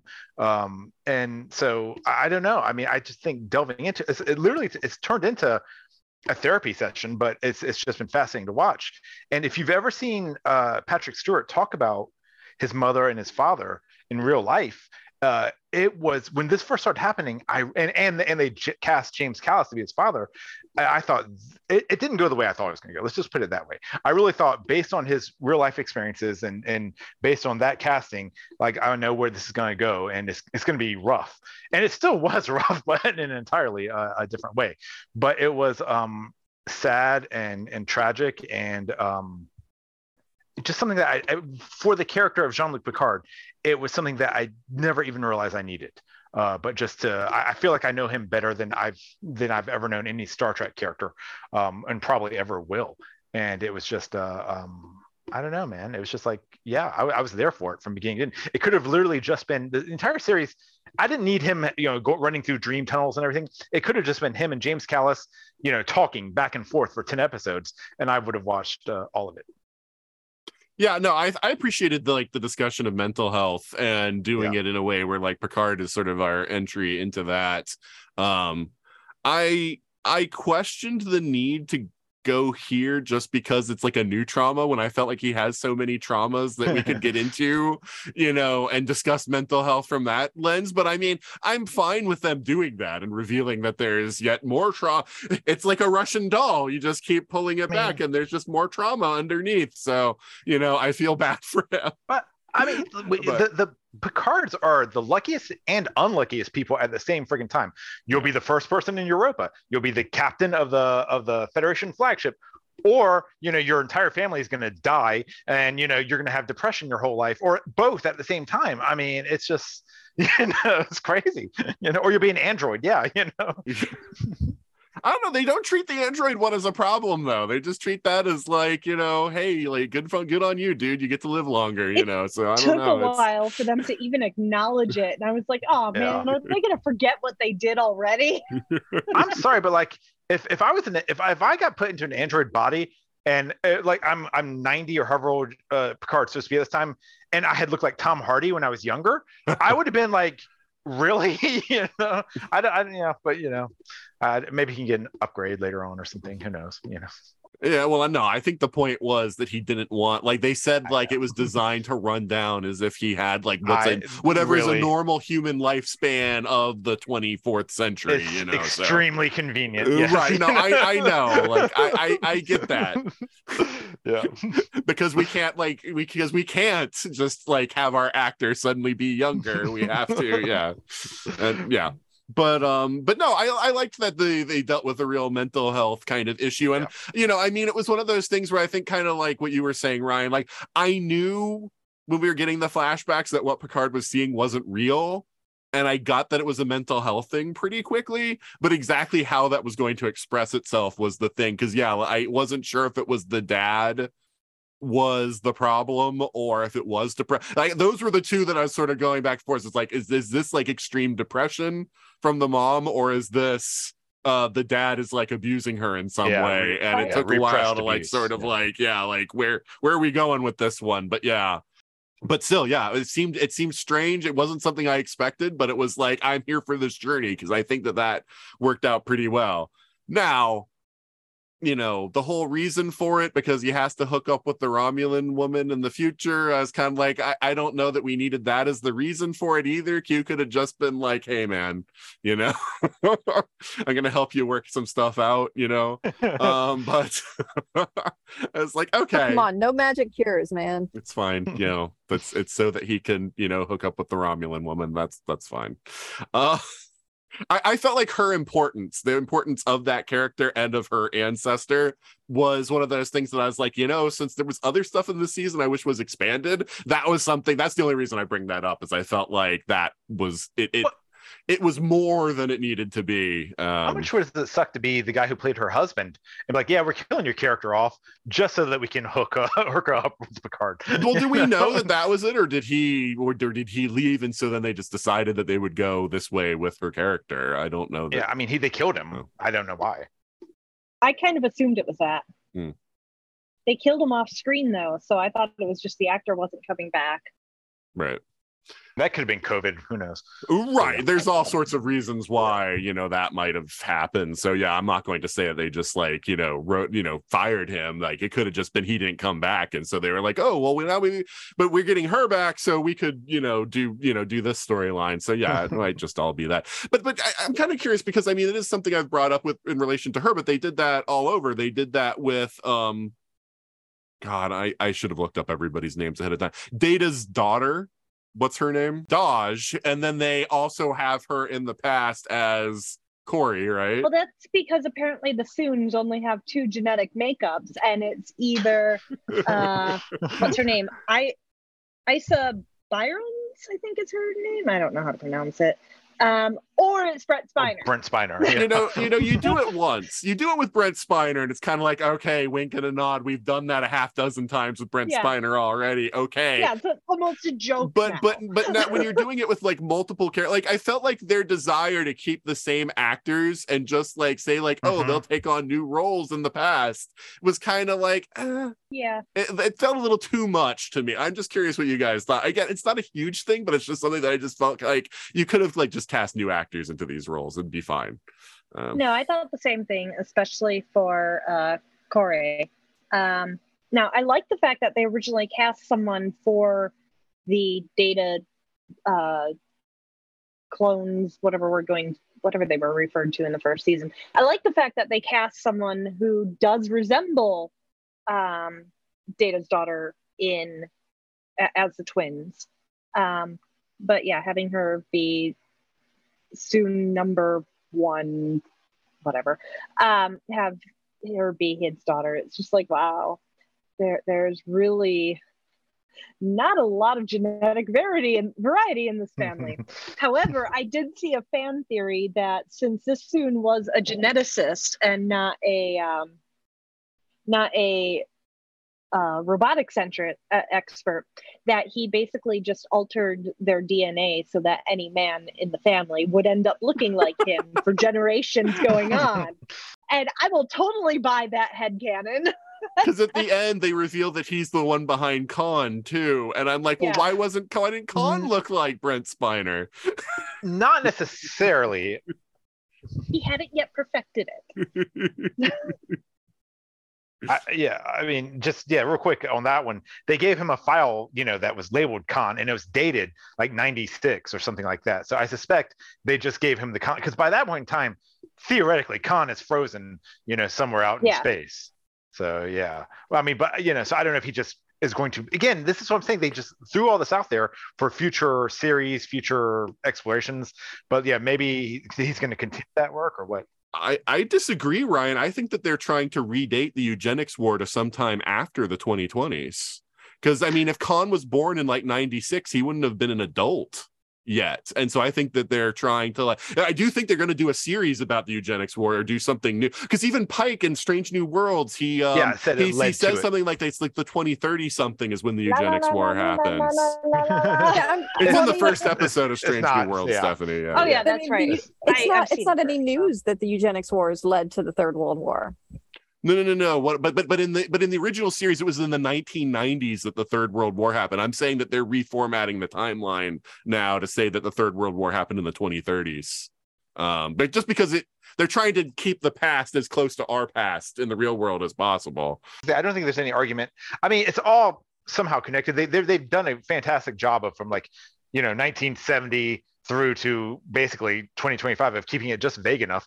Um, But Mhm. yeah, or, or through first contact, I should say actually, um, of when and where everything happened. But yeah, there's been the implication that the eugenics war led into World War Three. Um, but there could have still been a gap between them, and and there is like beta canon that the eugenics war did happen in the 90s and it's just secret it's like it's like a cold war type thing Yeah. um and it's also possible that khan was augmented and not necessarily uh born you know genetically uh, uh genetically no and it's fair i i think it's pretty i mean at least from what i'm seeing from them and across the different series it seems yeah. to me though that they're trying to push the time in the same way like what i was saying with marvel that they're going to have to bring magneto's origin forward yeah they're going to do yeah. the same thing with khan and everything and say like that happened in the 2030s not the 1990s to try to like leave the past as close to ours as as they can i just actually like looked it up and apparently no they're not trying to re-augment the timeline uh, Pike references a second civil war, um, which was a second round of which was also a second round of eugenics wars. So Khan is indeed frozen at this point. That ha- already happened in the 90s, as the file indicates. Uh, and then Soong was uh, responsible for kind of bringing about more hmm. and stuff. So they're trying to augment the timeline. I mean, until it's actually stated in a series, I don't know that we can take anything we read online. But um, yeah no i mean it's fine and maybe and maybe that is what's going on with it so i mean i mean pike does say second civil war so right. just saying i mean he also mentions eugenic wars in that same statement because you can only have one eugenic I, I, i'm just saying i'm just saying I'm saying it was it was mentioned. I'm, I'm just I just want to be grateful Pike didn't mention the third Civil War. You know, so. but yeah. I mean, I just I I think uh I, I just kind of think of um when I saw that and, and him getting the file, I was thinking more of along the lines of um, you know, the U.S. has a long, proud history of stealing brilliant, evil scientists, and uh, so that's kind of what I got from that. You know, we mm-hmm. got the Khan information, and now Soong's just going to continue it. No, okay, no, that's fine. I mean, like I said, it seems odd to me that the 2020s would be like that if the eugenics were but I, I, get that people have tried to reconcile that before so you know i'm not going to go down that road. Um you know it should all be a wasteland but you know but everybody's living a happy life. Um but speaking about speaking about raccoons. All right speaking about raccoons uh, Europa and the single celled life form that will form the basis for all the good that will happen in the Federation. Like, did anybody else kind of go like, wait a minute, like what what what is the because I mean the what I thought that it would just be like, hey, like she captains the ship and you know it helps them establish some technological stuff that they'll need that you know uh, Cochrane will need later, and you know if that doesn't happen, that will screw that up, and you know, etc. But like then they're like, oh no, like you won't have like like you know any of the good stuff the federation has you know the purity or whatever because you'll discover the single celled life form on europa which you know kind of goes in the face of you know the first proof of alien life was the vulcans and you know all that kind of stuff. So you know like i don't know. What do you guys think about that? Because it just seemed bizarre to me. Intelligent alien life. No and that's yeah. I mean it's obviously yeah not or sentient or whatever you want right not a sentient life it. form it just yeah mm-hmm. i but you know when you look at first contact and you look how everything is is somebody really sitting around like preserving something and then later like it'll come out and be like the basis for them i don't know it just seemed awkward it seemed unnecessary it could be that it's another one of those, uh, as, as you just said, the U.S. Wait, was that you or was that Ryan? Who just said the U.S. has a history of uh, harboring or taking in evil scientists. Um, it could just be that while we're in history the state says of that. devastation. well, one of you had actually said it in the the podcast. I know, I know it's a fact. I just I'm couldn't remember which one of you said it. Um, but anyways, it could be that it's just while the world is in the disheveled state that it is during first contact and Cochrane coming up with warp drive, um, that that's just a completely separate thing that's still going on, and the Vulcans end up bringing it more to common knowledge mm. and to the good side, to the light side of the Force. Oh wait, wrong franchise. Yeah, I I I was also frustrated by the flashback to the Vulcans that the FBI agent or CIA agent or whatever he was had because it's it's this problem I'm having a lot with sci-fi stuff lately is that they don't consider the fact that technology like changes over time.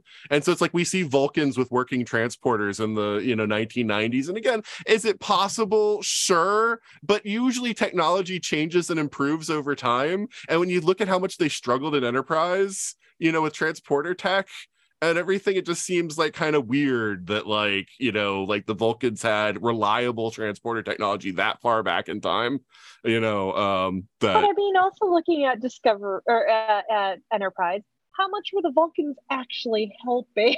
no i know I know, pretty but I much like, here, you silly humans, we'll just watch and, and secretly laugh while you try to figure it out. i know Vulcans were very secretive then, and you also have to remember, and that's like from from the FBI agent's time to Enterprise, it's like what two generations for Vulcans.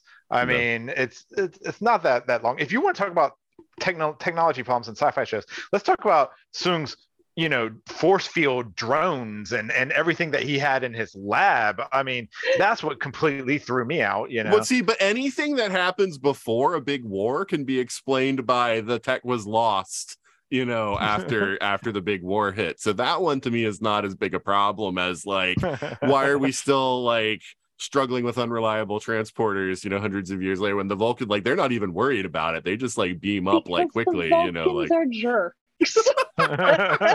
yeah. I mean, that's like the entire premise of Enterprise is the Vulcans are no. I, I get that i get that it's just like like it, this is a this is something though that i have a problem with in a lot of franchises. It's just like technology changes over time like and people just treat the future as if it's one place where everything happens like the same. And it's like there should be incremental development you know like like that's how things work or or or a huge development if you encounter another race that has like a huge thing and you get some of their tech but you like it should be like at least in a direction. What what what you what you what this really illustrates is that all this time the Vulcans have had their own prime directive, which they were applying to humanity all through Enterprise and up until the founding of the Federation. You know, I mean, they, Pretty much. yeah, yeah, they're like, oh, who know, like they probably it's like like their whole oh time time travel doesn't exist. They knew better, yeah, through, throughout all of it. Yeah, I mean, don't trust a Vulcan up until Spock. Well, Vulcans don't Yeah. lie. They exaggerate. You know? Yeah. Um. So, uh, yeah. So we have our darkest timeline. So, Ryan, what do you think of our darkest timeline? I mean, uh, the trophy room was really cool. I Yeah. paused that scene multiple times. That's another. Well, that's another fun one where it's like, let's throw out as many references as we can, right? Mhm. Yeah, how many Easter eggs can we get in there? Right. Um, I, it, it was uh, it was fine. I, I it, for for its purposes. Uh, Mhm. I honestly, I would have liked to have spent another episode or two exploring it. I, I the here's the thing, not to get like too ultra political or whatever, but like Picard has delved deep into the Federation becoming isolationist, becoming militaristic, becoming just kind of darker. And this dark timeline is kind of I think what Picard and we as viewers are supposed to be afraid of what the Federation is becoming in, in the prime timeline. Um, obviously, to an extreme there. Uh, it, it was it's kind of neat to see Picard as a conqueror. I, but I, honestly, I kind of wish they had spent half the season in that dark timeline and then half the season in 2025. Uh, just it, it- it's just we were not there long enough to truly to truly appreciate it for all that it, it could have been. And I just honestly want um, I, it just everything's been screwed up ever since McCoy saved Edith, Edith Keeler. I mean, you know, that's Wow. yeah, Yeah. So that's my thought. you know like like like in the beginning i was kind of like uh, you know for all this stuff to still be for all these people to still exist when the change was that far back i was having major problems with it until like i realized that oh this is all just something q just created like q just micromanaged this into existence and so like once you realize that it wasn't just one change it was q just like manipulating things so that all these people would be there so that they could see the scary thing that makes them go back in time I was like, you know what, that that that's fine enough for me. But uh, it Mhm. was still, I always like dark futures, so like, you know, that's that's always my thing in sci-fi.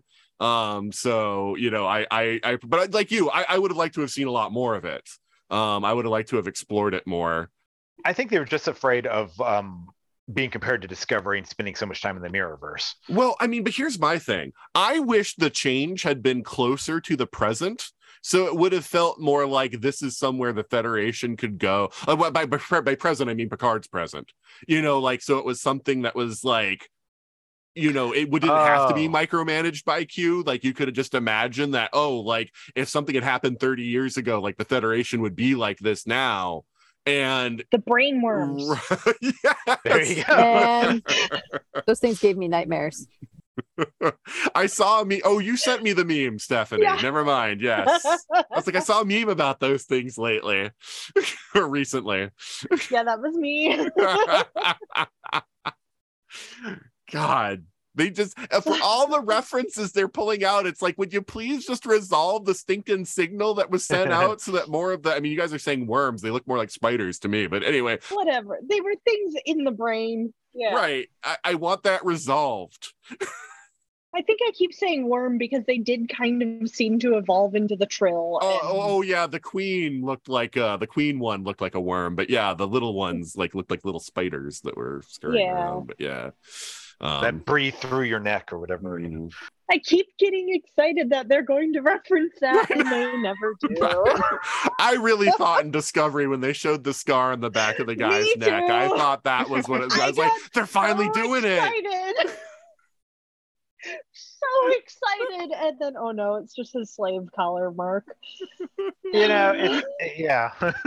I mean, if you were, you could mine Star Trek for so many dropped plot lines and stories, and like, Mhm. like where the where the frick uh, did the humpback whales go? You know, I mean, what planet are they from? I know the Oh, oh, you human mean ocean, the probe? The probe. The probe. Yeah. Oh, there's a Yeah. novel. Beta canon. Got it. I know, it's beta canon. yeah. I have that novel. It's just called Probe. Oh. What a name! That does not sound right. hey, if you saw Star Trek 4 and wondered what in the world was that, like here, here's a novel for you, you know. Yeah.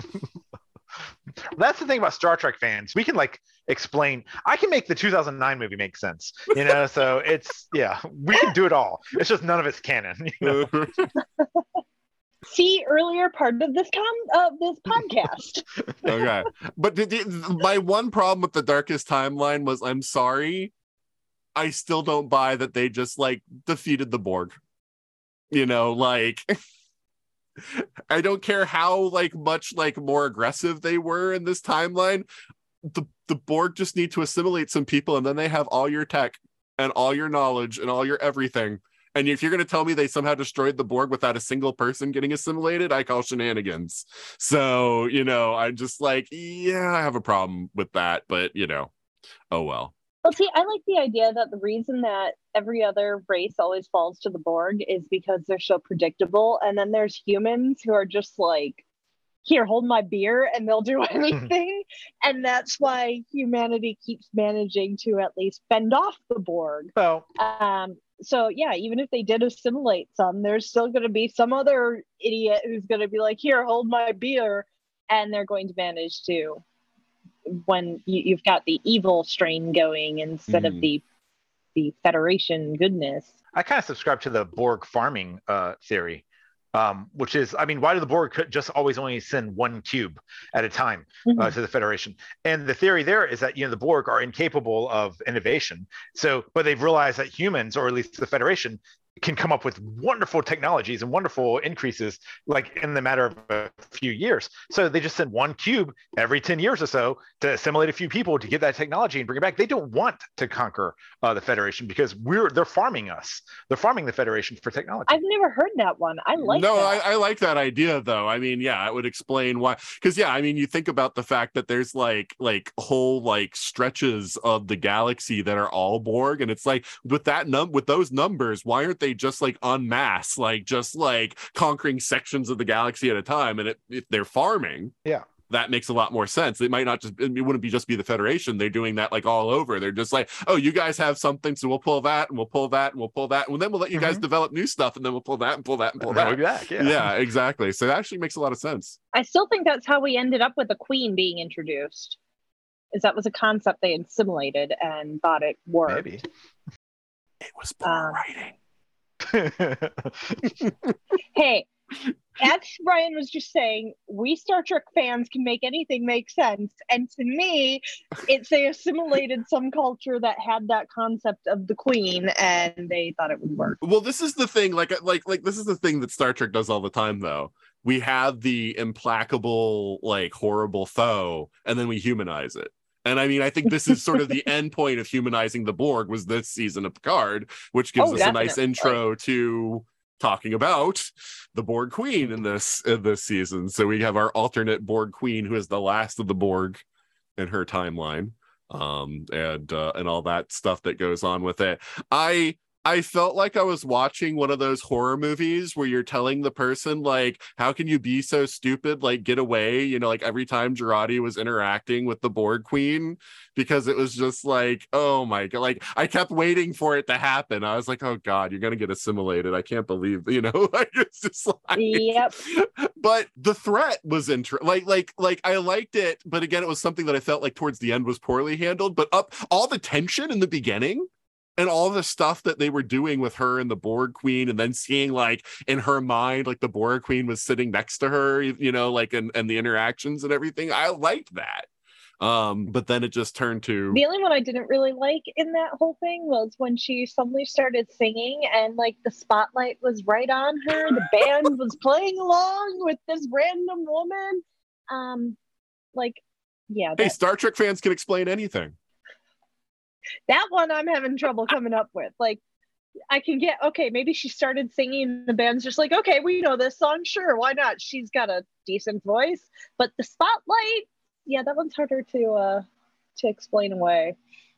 But yeah I, I think that like again atmosphere wise and like and like you know like the tension and everything like they did such a great job and even after she's uh, like fighting them you know after like the borg queen's taking complete complete control of her body and they have like sort of like those like really intense you know fight scenes all of that was really great Mhm.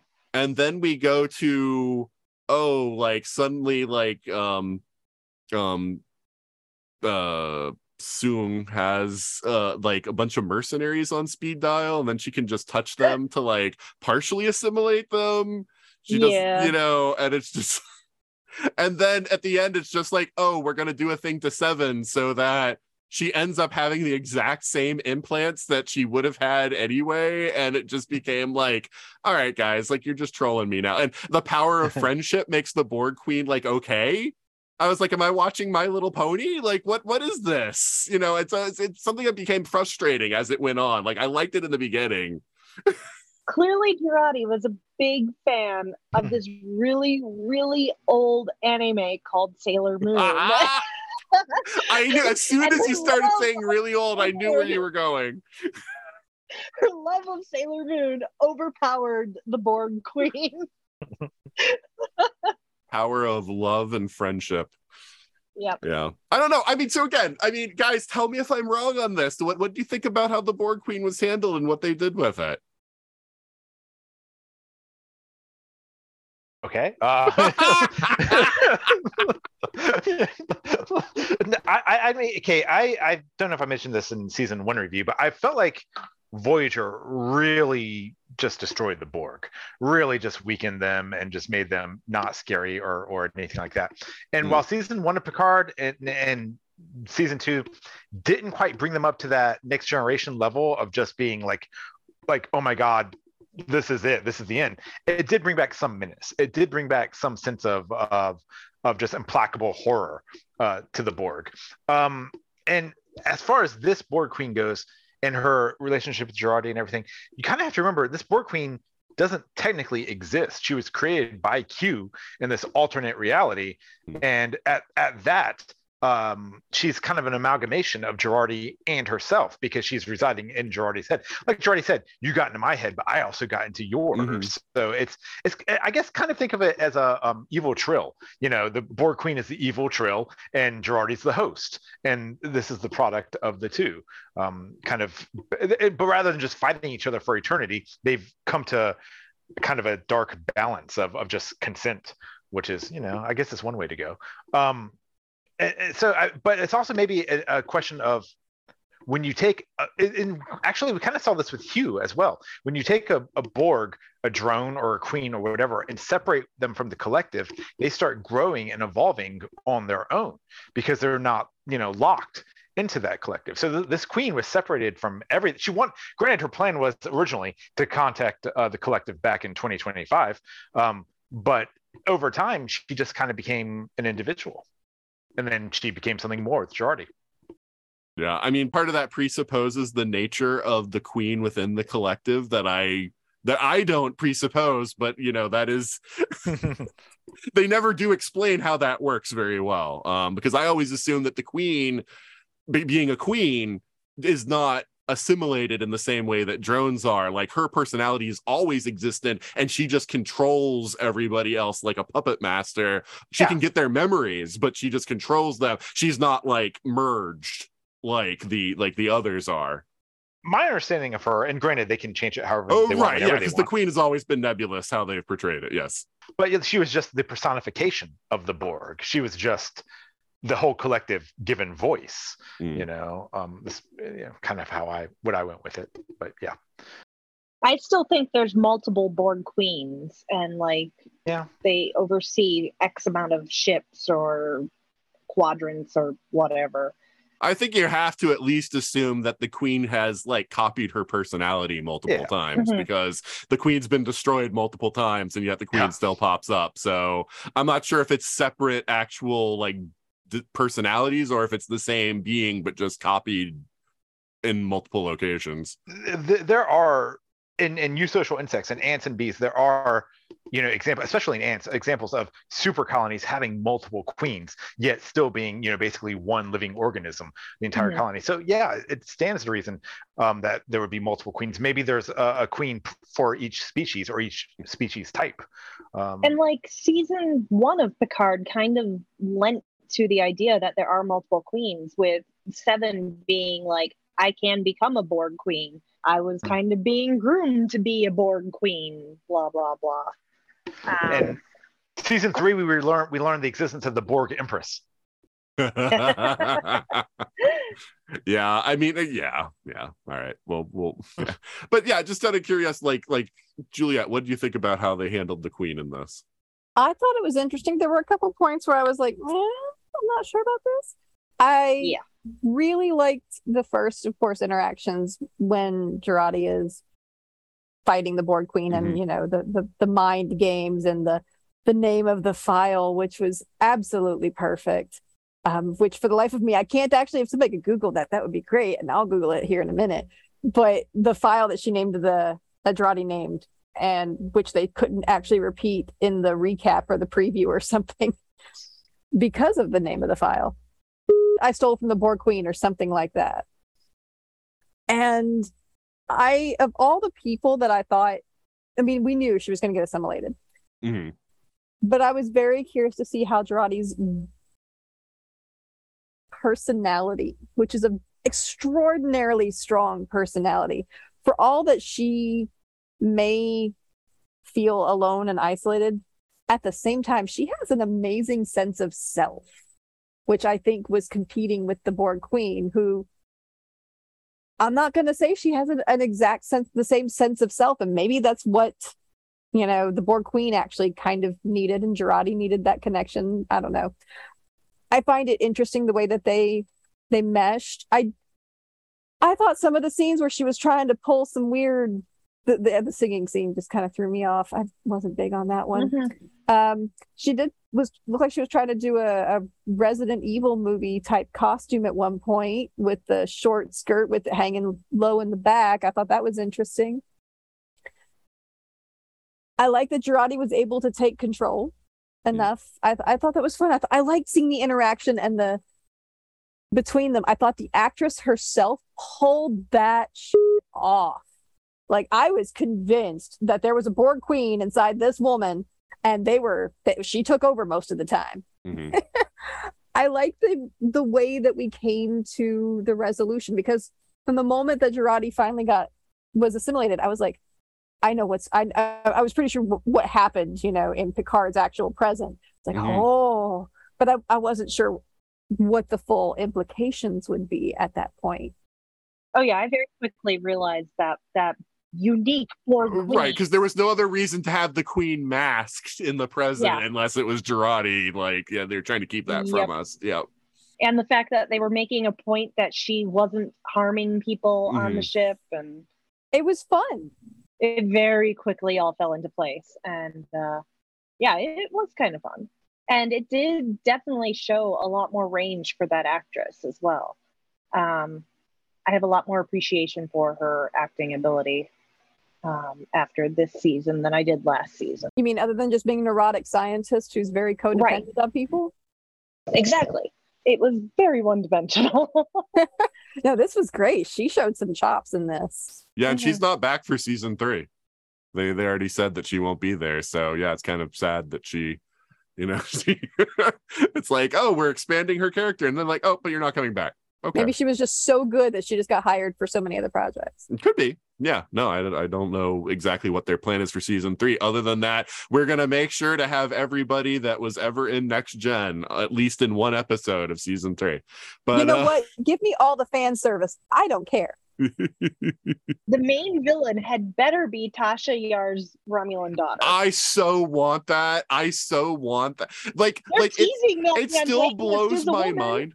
It's They've said it's not. my it still blows my mind that yeah yeah and it wasn't Khan in uh, Into Darkness Yeah. Ryan so I don't Yeah. just because they say it's not doesn't mean that you know it's not but I, I I, agree it's unlikely it's unlikely um but but yeah, Denise Crosby needs to be back in some form.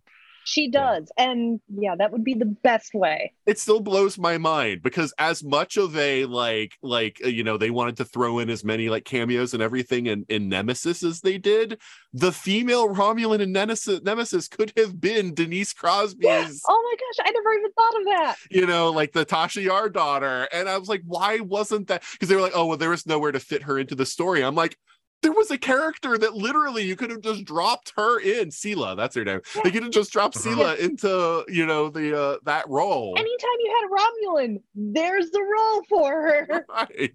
And and it would have made sense that she would have supported Shinzon because it's another like you know human Romulan hybrid, you know, that was, you know, like it would have like you could have like made that like a thing, like, you know. But anyway, I digress. Oh, There'd Um be some weird implications there if she had been a thing with him. well, uh, no, I I didn't mean a thing in the romance. Like like it could have been a thing that they would have been like like Yes, like I uh, you know like I was allied. there and was like, that would have some Right. weird implications. Right. Hubba hubba on Shinzon, Tom Hardy. But anyway. no, Uh, not really. But Yeah, no, I know. Like ev- everybody loves him now, but uh, I don't think they loved him then. Um, no. I liked Hey. him back then, but I'm Oh, the okay. weird one out. You know, oh, okay. didn't have an issue with the movie. Hey, wasn't Ron Perlman in Nemesis? How about Hubba Hubba on him? Okay, Ah. you know. So- well, well, yeah, Juliette. So just, just, just for my two cents. Uh, I, I don't think Nemesis is great, but I think it's better than Insurrection and Generations. oh, Insurrection yes. was abysmal, and Generations Yes. can was a little bit above Insurrection, but Insurrection can go. Mm. Right, but I have lots of friends who are like Nemesis was the worst, you know, the next gen movies, and I'm like, no, Is no, it was not. Insurrection, the one with the uh the Fountain of Youth. yes, Yes. Okay. Yep. The I Fountain of Youth that, that no one. one is ever going to exploit. Just because the like the Federation has declared they won't exploit it, and so the Cardassians, the Romulans, no one else is ever going to exploit this planet. Nope. It's a load of crap. The briar patch is hard to get to. It's called a briar patch. Okay, you know. I, see, the problem was DS9 was going on at the same time that movie came, so I know Star Trek could do better storytelling than that. And so, so I was so frustrated that I was like, but this doesn't solve the problem. Like, just because the Federation isn't going to exploit these people doesn't mean there's there's so many other races out there. Once word gets out that you can just like, you know, have like unlimited regeneration, like, you know, like everybody's gonna want it. So anyway, all right. I'm I'm not gonna go into that. So, so they took a Telosian and dropped them on the planet, and now you, not only can you not go to that planet, but anyone who does go near it from the Telosians, it has their minds wiped and they don't even remember. right. Headcanon accepted. Yeah, okay. Okay. Okay. Uh so Rios. Are there other characters in the show? Yeah. Of course he stayed behind. Yeah, so yeah, like what do you guys think about what happened with Rios in this season? I mean, I'm I'm not gonna speak on this one because I think it kind of speaks for itself. Uh Ryan, what do you think about Rios's arc in this season? Well, like Alison Pill, the actor that plays Rios, is also said he's not going to be back for season Right. three. So uh, yeah, I get he's definitely gone. Um, it was kind of like a reverse um, Star Trek Four, right? Where instead of bringing the, bringing the marine biologist to the future, uh, he stayed in the past. Um, and and my oh, I'm sorry. I'm sorry. I'm sorry. I'm sorry to interrupt you. I just have to say, Beth started muttering to herself while the season was wending on, like, and as the romantic stuff between him and the doctor started Mm-hmm. increasing. And this is the funniest thing ever. I was in stitches. She's like, "Please don't be your own ancestor. Please don't be your own ancestor. Please don't be your own." was doing the exact same thing. He kept going, "Oh God, he's gonna be his own grandpa. Please don't be his own grandpa." can't- outside of Futurama, that's not really exactly possible. But that Uh, that Red being Dwarf said, did it too, but yeah. yeah yeah um but uh my thing about it is i just don't it must be true love right because why would anyone choose to go from you know the federation in the future captain of the stargazer to to being stuck in Hey. i mean Ryan, Ryan, the cigars are not replicated cigars in this time. and the cancer is not curable either, right. you know? he wants the real deal, man. yeah apparently All the Because, you know, carcinogens. I mean, uh, because frankly speaking, like you know, a week in in a week in the 21st century America and being deported and put in prison and beaten up by police, that would totally make me want to hang around. You know? But the kid was cute, you know, so maybe you know, Rios always wanted to be a dad, so that's what it's about, you know. Um, I actually love the character Rios, and I love that they made him captain the Stargazer, and I didn't, and I love that he had a romantic interest, but it should have literally been the Star Trek norm where I love you, but we can't be together. I belong to another time, you know, and, and, and then he leaves because if nothing else, yeah, they temporal prime directive, you know, I mean, he can't, he can't really change the past, but they did it anyways. And I, maybe, maybe that's, maybe that's in testament to Picard never being able to choose love, always choosing career over love because he's so psychologically damaged. Here's Rios choosing love over a career because he's a lot more healthy mentally, apparently you know that's all i got okay. Stephanie. I mean, it was very predictable that he was going to stay in the past or bring them with to the future. Um, but I don't know. I I didn't like Rios as much the first season as I did this season, so I am kind of disappointed that they didn't opt for the pulling everyone into the future. Um, but it is what it is. Um, I mean, there's still the possibility of a cameo from one of his many holograms on Now Seven's ship. Oh, wait, was that destroyed? No, that was the alternate universe. No, but he said he's not coming wait, back. I don't So yeah, I don't think we'll see him. Yeah, well, you never know. I'm still crossing my fingers that after next season we get a seven series, and Hmm. who knows? I could just watch Jeri Ryan all the time. Hubba, hubba. Fair. All right, Juliette. I liked Rios. I I actually felt like it made much more sense for him to stay in the past instead of just bringing them with him. He's for him, it wasn't like a search about family. He he's a man who needs a purpose. He needs a mission, a goal, a, a, a crusade for him. And just bringing them into the future wasn't going to fix that for him. Yeah, Uh, for you have a him, good point there. he saw all the horrible things that were happening back then you know in in their in the past. He could see and he's got the vision to try to make things better to try to help people. And that's it gave him something because up until this point you know and he was just kind of drifting i think. I felt like he was a character who was just going through the motions. When there was a mission he was great but the mission would have an ending. So I think that he knows that the past is going to be awful and he knows ex- what's going to happen. But he can try to make it better for people uh, up to that point. I, he knows that he's not going to like change the major events that are the sticking points. But I think this gave him a purpose, and I, I appreciated that little bit to his arc. Yeah. No, you bring up a great point. And like I said, my main disappointment is I started liking the character a lot more and now he's gone. Yeah, I was pretty convinced that he was going to stay behind in the past, like fairly well into it. And I didn't think they were going to make him his own ancestor. I'm glad we didn't go there. But uh Yeah. but um I, I did have trouble buying him as you know a captain in Starfleet because he had been like a lieutenant when he had left, and it's like it'd only been like two years since season one of Picard, and I was like, so I mean, what Picard pulled strings to make him a captain with no experience actually cap like yeah he captained a vessel, but it was a vessel where he was the sole occupant, you know, and so I'm like that doesn't really give you the experience you need, and just seeing him there smoking the stogie on the bridge and everything is just kind of like no like this this just does no this doesn't seem right. So i was kind of glad that they didn't bring us back there because i i wouldn't have wanted to keep seeing that. He didn't seem it didn't seem like the right fit to have him there.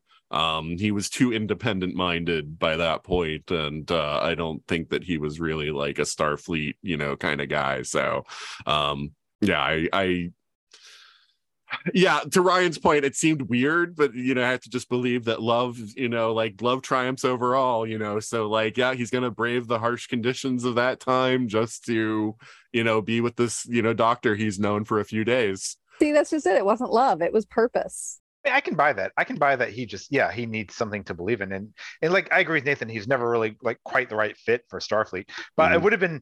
And it, it, would- it's just, I guess it's just, it was so. It was probably the most obvious thing this season, except for maybe Jurati being the Borg Queen. Um, Mhm. you know, it was you knew this was going to happen from the moment they introduced her. Oh, look, it's an attractive doctor who's patching Rios up. Hmm, you know, I mean, at the very least, you knew there was going to be chemistry between the two. Um, oh, I she's got a cute kid that he's Yeah. hitting it off well with. yeah. Ooh, you know, I think I just the, what, the only thing. I, it- I- I'm sorry, there was something more obvious this season, although it came up pretty quickly after it was revealed. As soon as they said, We've put Borg circuits into every ship, I was like, Oh my god, like like what is that? Like what kind of idiot designed that? He's like, Oh, the Borg have hacked into our systems. No duh. Um, I mean, th- that just That's goes the back most to obvious thing in this season. yeah, maybe. You know, I- that's like frog DNA and dinosaurs. I'm not going to talk about that either. You know, but um, uh, yeah, I lost my whole train of thought. Oh no, I'm like I, I uh, no, I'd, s- I would have loved. I wouldn't have minded it had there been one scene. Um, because I'm sure like Wikipedia is on every tricorder, so I would have loved at least that one scene. Like Rios like Googles them, like their future. You know, the the mother and child, and maybe even himself. You know, just uh, real quick before like just I, he he's he, that's just it. He's not Starfleet, so there's just enough um uh cunningness in him like you know he's making the smart investments you know he's uh yeah because because he, he's got to because like he's got to be he, he knows he knows like in the next five years he's got to buy an island and get him and the kid out of there before world war three happens you know uh so it would have been nice to see something along those lines but other than that Yeah, I mean, I guess my struggle with the whole idea that he needed a purpose is that he can't he can't change anything. So it's kind of like it has to be lo- in my mind it's got to be love because like he can't you know, like he knows how it's all going to turn out. So to me like purpose seems like not like a reason to be in the past. Uh, unless His you can purpose isn't necessarily to change the past so much as it is to just help people who need it. And that timeline uh, definitely has people who need it. And she was already helping those people. So he just gets to like take that on. Yeah. Right, but what I'm saying is from his standpoint, not knowing he was supposed to stay behind because there was the photo in Guinan's bar, like those people would have still been helped. The same people would be helped whether he stayed or not. so it's just like, you know, I don't know. It just it seems kind of kind of weird um from that standpoint. But love is totally okay. because love doesn't require any kind of purpose beyond itself. So I mean, it's He's just not the love conquers all type of dude. Well, he liked the kid too. All right. So yeah, Stephanie, you've already brought up seven. Yes. I love Seven. Do you want to say anything more Jeri about Ryan seven was this my season? first woman that I had a crush on. So, yes. You want to say anything about Um, seven? Hubba hubba. Wait. Besides Hubba Hubba. hubba. yeah i mean yeah i liked them exploring like her getting to like you know i like them exploring the sort of um racism in starfleet and you know how Mhm. she felt having the implants removed i felt like because of how the season went like we didn't get as much of that as i would have liked. And um again I, that's why i think i would have liked part of why i would have liked them exploring the darker timeline more because there were some things that were positive you know like for her personally um and so i think that that would have been an interesting you know exploration and getting more into that and who knows what they're going to do in season three hopefully they might delve more into that and how she's you know how people react to her in starfleet but I mean, the, the teaser promo pictures show her in a Starfleet uniform. So my fingers are crossed. I am ready for Seven to finally actually don a uniform for reals, but it's probably going to end up being some shenanigans. But at least it won't just be like a hologram or daydream like in Voyager. Um, but no, I thought that they did do a good job explaining why she didn't pursue. Um, i'm sorry because when you made me think of the hologram in voyager it made me think of the Chakotay relationship and then i i had the face bomb worst part of Star Trek ever is Choke, Ch- Choke, Chakotay and Seven. That is just an awful, awful, awful decision. And um, the only one that comes close is Kira and Odo. Worf and Deanna. Uh, I don't Anyway. think I don't think those are anywhere near as bad as I mean I, I I also agree I didn't like having Kira and Odo together but like I don't think those are like in the same like orbit like at all like I just said it's the next one that comes close. Well, I, I, you know, I'm sorry. And Star Worst relationship is Worf and Deanna. Bad. oh that one's pretty bad too Uh, see, that one just kind of seems like a little fling. So I mean, he did bite her cheek. I don't know if you can call that a fling. Yeah, don't Klingons mate for life or something? You know. Worf does. yeah. supposedly. But the, the book of things that Klingons do versus what Worf says Klingons do are two completely different books. well because like Worf Uh. believes all the things Klingons say about themselves whereas actual Klingons are just like oh that's just stuff we say we don't actually do any of that Pretty much. But um, anyways, as I was saying, I really appreciated the fact that they did play into that bit of racism that people in the Federation had towards her implants as to why she did actually, you know, not go forward with Starfleet and ended up with the uh the shoot, what are they called? The Rangers. Ra- Rangers. I think it is Rangers like yeah it, it did give a layer to that because you would assume that that would have been the progression that she had based off of the things that we saw that she wanted in Voyager. But if anything good comes from Picard, it's the fact that Seven is getting some actual character development and personality aside from the cat suit. Um, they always like would tease us with it, and then what's his face would come in and be like, "What's this? What's this happening with Seven becoming a character? She's boobs. Stop this!" And then pair her with Chakotay for no reason whatsoever. I don't know. I don't know that you can blame that one on Brannon Braga. Like seven, Jeri Ryan of all people, like is the one that is responsible for seven. You know, and and it's weird that a woman, you know, did that to seven. But Well, I heard too that she would push for more of her personality and development and stuff like that. So I don't know. Maybe it just depends on when she was talking about it. yeah, I I saw an interview where she was defending the cat suit and everything, and so like I lost like a lot of like uh I lost a lot of like my opinion of Jeri Ryan went way downhill on that one. Mm, But but at the same time, she is the one that put Deanna in an actual uniform. So I don't know. Does it balance? I guess it balances. I don't know. maybe. Um, but uh, there went my Starship afloat again. uh, Warp factor Uh, seven. yeah. yeah, I, I we we I, I this then this is my fault um of getting so far behind on these because I feel like I need to get these caught up so that we record them like after the season finishes because also I think like the like the thoughts are kind of like a little jumbled because it's been a while. Yeah, we're we're so easy to like sidetrack because we're It's Star Trek. getting bits. Well, that's Yeah, the other problem is like there's so all much. Star Trek and we're kind of like, oh, but this reminds me of this and that and this. Mhm. Yeah. Even if it was just Q's weird version of history, her becoming president made no sense whatsoever, but still was awesome. um, although her husband in that timeline was maybe actually worse than Chakotay. Yeah. Political marriage. Yeah, I- I'm just gonna go political marriage on that one. yeah, that that's all it had to be. There was, I mean, there was no chemistry with Chakotay, but there was even less there. I mean, granted, it was a different seven, but yeah, whatever. I guess it was technically Annika. Yeah. Well, that's true. That's true. Um, and Juliette, what do you think about seven this season? So up until Enterprise Voyager was like my least favorite Star Trek series. In fact, so much so that I didn't even finish it Hmm. um, because I actually quit caring pretty early on. And I really didn't like the character of Seven of Nine. I thought you brought on this, this character just for TNA. That's the only reason. And so I was like, well, I'm done. Uh, that and many other reasons as to why I quit watching. And then they brought in T'Pol and for the same reason. so Yeah, but she was here- around from episode one. You know? so let's let's do am. rub downs. Oh, good lord.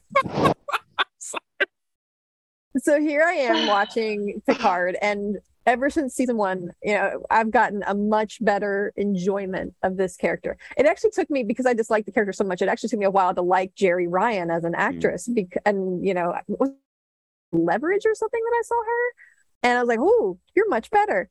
I, you're, you're, I'm, I'm, you separating you now from the character that I despised." Eh, but the character of Seven of Nine finally got some great work and appreciation and writing and arcs, starting with season one. But in this one, I liked watching her develop. I liked watching her relationships with not only Mhm. Picard and everything. And by the way, can we just talk about how Picard was surrounded by strong women and just defined by them this entire season? Mhm. Um, Yep. but and he like took direction from them. this, uh, her her relationship with Raffi and the way that they had to like figure things out and the power dynamic between the two of them and the way that they both react and they're both very reactive people. That's that's a rough relation.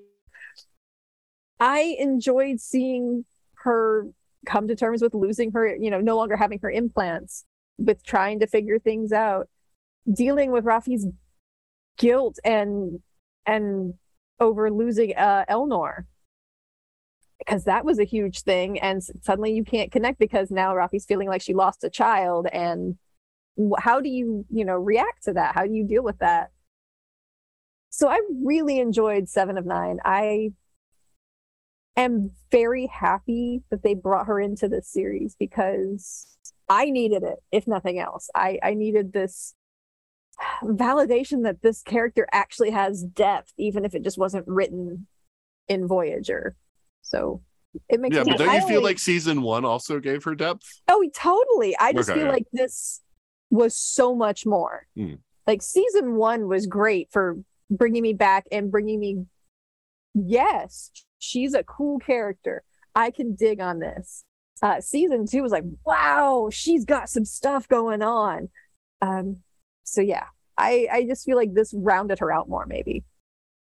I actually ended up liking uh, Voyager more once Seven came on, and I latched onto the character not only because she was apparently uh, my first crush on a woman, um, but the way that she is portrayed in uh, Picard are the parts of her personality that were shown, however minutely, in uh, in Voyager that I latched onto, and I loved the character. And in my mind, she was always the seven that we see in Picard. Um, going back to when I was a kid and Voyager first came out, um, and like people probably think I like Voyager so much more than I do. I mean, my cat is named Neelix. Wow. Yeah. I told Rachel that she thinks you're crazy. She keeps saying every I time mean, Neelix it is was- on the screen in Voyager, she's like, I want him to die. Why doesn't he die? and he was around a lot longer than Charlie was in Orville. it was really more of a well he's an orange cat he's very furry he has golden eyes he really likes food and i happened to be watching voyager trying to think of a name for this cat and then there happened to be a scene with neelix right up on screen and my neelix sat right by the screen. I'm like neelix? So it actually was a, a name just based off of visual similarities between my cat and the character. And unfortunately i think i've developed a soft spot for the character because of my cat. Okay. um anyways i've always liked seven um i understand exactly why there are a lot of people who have issues with her i understand why um um holy crap how am i spacing on janeway's actress's name um, oh, Kate Mulgrew. Yes, there we go. I'm like, I know her name. How am I forgetting? Um, I understand why she had some beef with Seven coming on, but at, at the same time, the character had a lot of potential and it was always there. Um, it just took until Picard for us to finally see all that potential. No, I, I agree with you. I mean, the cat suit is a bit much, but the character I felt like like like I felt like they always gave her like good character. There's there's the Mhm. wonderful thing where you know uh, the hol you know every season of Voyager they do like a particular holodeck theme, and the one where it was Tom Paris doing like the the 30s adventure serial, you know, the black and Mhm. white you know thing, and the time when she goes in and he's busy or whatever, but she wants to talk to him, and there's like the robot you know, that really retro robot, and she just punches into it and rips out its innards and says, "I am Borg," and I'm just like, yes, I love this woman. You know? Yes. So- That is a great moment. yes. so yeah, no, I think other than the Chakotay thing, you know, because they turned the whole like who will seven date into like a thing, and that's something they didn't really need to do. And then being Mhm. like, oh well, Chakotay's doing nothing, so we'll pair them together. And it's just like that was like the Yeah. worst thing like that they did with her. But I think otherwise her character was was fairly Yeah. well done. It, And- otherwise, it just gets overshadowed by the cat suit. right. Um, but there was a character under there um, that had tons and tons of worth. And uh, yeah, as soon as I found out that Jeri Ryan was coming to Picard and we were going to have seven, and then seven with Picard was just like, well, those are two of the most perfect people. And then there was all the stuff about data. I'm like, oh, well, that's even more perfect, even if it wasn't how I thought it was going to be just like of the three Star Trek characters to have in a plot line about Borg, what better three could you have? Um, and the fact that they've just continued developing her and growing her character, even in Q's weird version of President Annika, um, it's just great to finally see her being fully explored beyond the cat suit. Yeah. And Ryan, what did how did you feel about how Seven was handled this season? Oh, uh, loved it. Um, I mean, y- y- the character of Seven, yeah. To echo a lot of what's been said, you have to look at her entire progression um, from Voyager. Uh, Jeri Ryan, I feel like history remembers her. Modern times, we're better to her than we were at the time when she was cast on Voyager, because you know it did seem like everyone just saw right through it as for what it was. Oh, we're going to put you know a gorgeous woman in a cat suit. Um, and I was immediately against her because I loved Kes, and it just seemed like we were replacing Kes with uh, Seven. And um, I didn't like Kes. Yeah, well, I know I'm in the minority on that one, but yeah, and but but in hindsight, you know, they turned I- out very differently. yeah, but but in hindsight, you know, I, I think we didn't realize how lucky we got with Jeri Ryan in that role, uh, because she she could act, but and, and I think it's a lot of times it's, it's harder to play that robotic personality that she had to play than to play the character to play an actual human being, uh, so to speak. Um, and I do feel like the Ch- whole Chakotay thing was like uh, it was just a way to shut up people. Janeway and Seven, will they? Won't they? You know. So fine, we're just going to end the series with uh, uh, Chakotay and her getting together. Um, no one wanted that. No one asked for that. And yet Janeway goes in goes back in time yeah, primarily to save Seven. yeah, I, yeah, yeah, yeah. I, it, yeah. I mean, frankly, Seven's choices in women is are is way better than her choice in men. Um, that's Oh, yeah, literally what we can, we can get from this. Um, but I, if you look at her whole progression uh, from Voyager to season one of Picard, which honestly in season one of Picard, while I enjoyed her there, she felt more like stunt casting. It felt like, ooh, here's seven of nine, another reason to watch. And seven, in season one of Picard, it was all about her pain, her depression. She was despondent. I mean, she straight up murdered in, in season one of Picard. You know, she was not. Uh, she was in a very dark place. And season two of Picard, this is the seven that I my favorite seven because this seven is hopeful and optimistic. I mean, she's got her challenges, she's got her problems clearly, but I feel, but you can see her processing them and working through them and coming terms to, with them and it's just it's just a way more healthy seven than i've seen either in in season one or for that matter in, in voyager this is um like honestly i, I think this this seven is human you know through and through. She may still have the implant she's got, definitely had the experiences without a doubt. Um but she's she, and she's definitely but she's human. And i did i, I mean yeah starfleet's always had its prejudices whether you're you know uh, a cardi or um you know uh, it, uh other life forms. Um i just don't know why.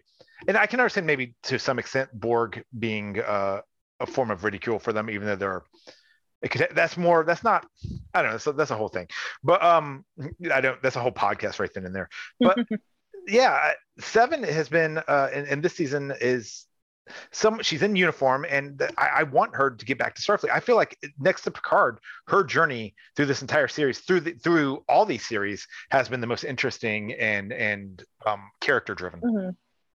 Yeah.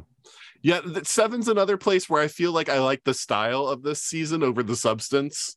Um, because like again, like I like a lot of what they were doing with Seven, and I just feel like how the plot and everything goes, like, oh, we're going to examine like Seven without her implants, but then she gets the exact same implants back again, and it was just like, oh, that just like but it was her I- choice uh, yeah, I know it was yeah. sort of sort of Yeah, it was Yeah, I'm not even sure that's true. yeah, you know It's with like, pressure I, I don't know. It's just like it seems. It seems like there was so much interesting stuff going on, and the characters were getting interesting stuff, but then the plot at the very end just couldn't quite like come together in like a satisfying way. Um, but yeah, no, I I love I love Seven. I love everything they've done with her post Voyager. I liked her in Voyager well enough. Um, but uh, but yeah, like um, there were certainly some mistakes made. Um and uh and yeah I, I i liked her in this as well. So it'll be interesting to see her because i'm she's coming back Yeah. for season season three. So we'll see how her story you know continues. Um i want to talk about elnor even though he wasn't in this season much because he was done wrong yeah. The only person that they didn't seem to feel the need to recast as another character. Uh, right exactly. Yeah. I, I loved elnor. Like elnor was like like in season one i was like oh, this guy is amazing. I, I i he could do his own spin-off show. Um what they called the cosmologia or something like that the you know the uh the the the, the order he's part of. yeah. um you know and it was cool that they're like now like establishing that and so like they show up in discovery too and all of that but um i i i wanted to see more elnor and i was very disappointed that he got so little in this season. Um you know i mean because you could say like oh well there's the awkwardness of his you know romulan ears but we had another romulan character that hid her ears so it's just like that wasn't a, a problem I was looking forward to the, the beanie. um but also i thought the way that they like killed him off it was it was so traumatic to raffi Yeah. but to the Yeah. viewer it was just like okay he's randomly dead i bet he'll be back at the end I mean, I mean, it's what they talk about when they talk about fridging, except it was done to a male character, and typically, you know, talk about fridging in regard to female. But yeah, it was like a, a death that's only purpose was to motivate another character. Like that was the only, you know, reason for that. and because of the way they they did it honestly there were times not all the time but there were times where raffi seemed like so overly distressed about it. Um, and uh, it, it was just, it was such an anticlimactic event for the uh, the viewer, um, and apparently everybody except Raffi. Um, and uh, it, it was also pretty damn clear that it would be, you know, there'd be a fix or something. And I don't know. I was also just really looking forward to the typical disguise that Vulcans do in the past. Just this time it's a Romulan with a, a beanie or a headband on or something. Yeah, it's it's one of the reasons why I wish they hadn't skipped forward is because I wanted to see like all the stuff like Raffi's so close to him, like, and it's like I would have Uh-huh. liked to have seen that actually develop rather than you know Yeah. just like yeah, years have gone by and now they're really close, and it's like that's cool. I want to see more of that, you know. I want to see more yeah, of the and it, interaction. it just leaves the viewer very disconnected from that whole storyline. Mhm. At least that was my take. But I mean, that makes sense. I mean, Picard in season one, Picard was closer to him than Raffi ever Mhm. should have been. But no, I was just I was just gonna say like about the whole in 2025 LA. I don't even think you'd have to hide your ears. You know, No. I mean, you know. You know, you're right. That's true. But, Oh, uh, weird yeah. cosplay, man. What are you? exactly. yeah, pretty much. That would have been a perfect opportunity for making a joke about him being a space elf. it's true. Yeah. But um, yeah, I mean, uh, my thoughts on Elnor are they did him wrong, but I never really liked the character. I'm sorry, I, I didn't like him from season one either, so uh, it didn't bother me that much. But at the same time, uh, you knew he was coming back. It was like it just it felt utterly pointless, and, and it also felt like I was like, hey, uh, yeah, Raffi's all broken up about him, but like. Doesn't Raffi have a kid? A re, you know, a, a re, you yeah, but the kid disowned her. I mean, so Yeah. it's kind of Yeah. like, I mean, you can't, she you projected can't all force of somebody to be like have a relationship with you if they don't want to, you know. Yeah. So So she just shifted to Elnor. Yeah, that's exactly. She projected all on him. My for me, the uh, greatest disappointment about Elnor uh, in this season was the fact that he was stationed on the Excelsior and I didn't get to see it. Mm. I don't know. I, I feel like I feel like now that Stan Lee has passed because he should be the captain of any ship called the Excelsior. I don't really care if I see a, a ship called the Excelsior or not. Nathan, Nathan, we've been over this. The the Excelsior is captained by a Generalissimo, not uh, a captain. nice. Okay, Juliette, did you have any thoughts about you know I you, you I think you had stepped away, but like I said that they did Elnor wrong this season. So uh, do you have any thoughts about that? I liked Elnor. I liked him a lot. I was, I wasn't necessarily expecting him to come back at the end. Hmm. I thought perhaps maybe I was hoping, but I I didn't have an expectation. Uh, by the way, I think they were called the Co-op Milot. Milat, No, okay. the warrior nuns. I, I, Coast Maloja is some other Star Trek thing. I just can't remember what they are. Um, but I kind of understood why Raffi latched on to him, you know, having been disowned by her own child and and his death when she felt like she was responsible for it, much in the way maybe Picard felt he was responsible for the death of his mother. It hit her really hard, and now she feels like she's got to find a way to make it mean something. And if she doesn't, then everything is what's the point of anything? Hmm. Raffi's another person who's driven a lot by purpose and and you know this need to mean something to protect something. But Elnor, I I would like to see more of him. I would also probably watch an entire spin-off series of him and you know that entire sect of Romulan warrior nuns. Just give me that. I'm totally down for it. In fact, we can, you know, bring in uh Jim's uh, Nana from Our Flag Means Death, and she'd fit in perfectly. And when y'all watch it, you guys will understand that. Um, I I want to see more of him. I, I felt good. I felt much better actually, in a weird way. That suddenly, without Elnor, Picard is pretty much the only dude because Rios just goes off and does his own thing Mhm. but so we can't really count him. that Picard doesn't actually have anybody to protect at this point. Instead, he's being led and protected by a crew of very strong women, which I've mentioned before. And Elnor taking Elnor out of the equation was probably best for this for this season because the memory of him was driving several people. And I'm glad that again it was one of those things that kind of made me cry at the end. He came back. Parting gift, you know. Um, so any other things that you wanted to talk about this that we haven't talked about yet this season? And we're I'm gonna have one final question for anything you want for season three. So let's table that kind of thing. But anything this season you want to talk about that we haven't talked about.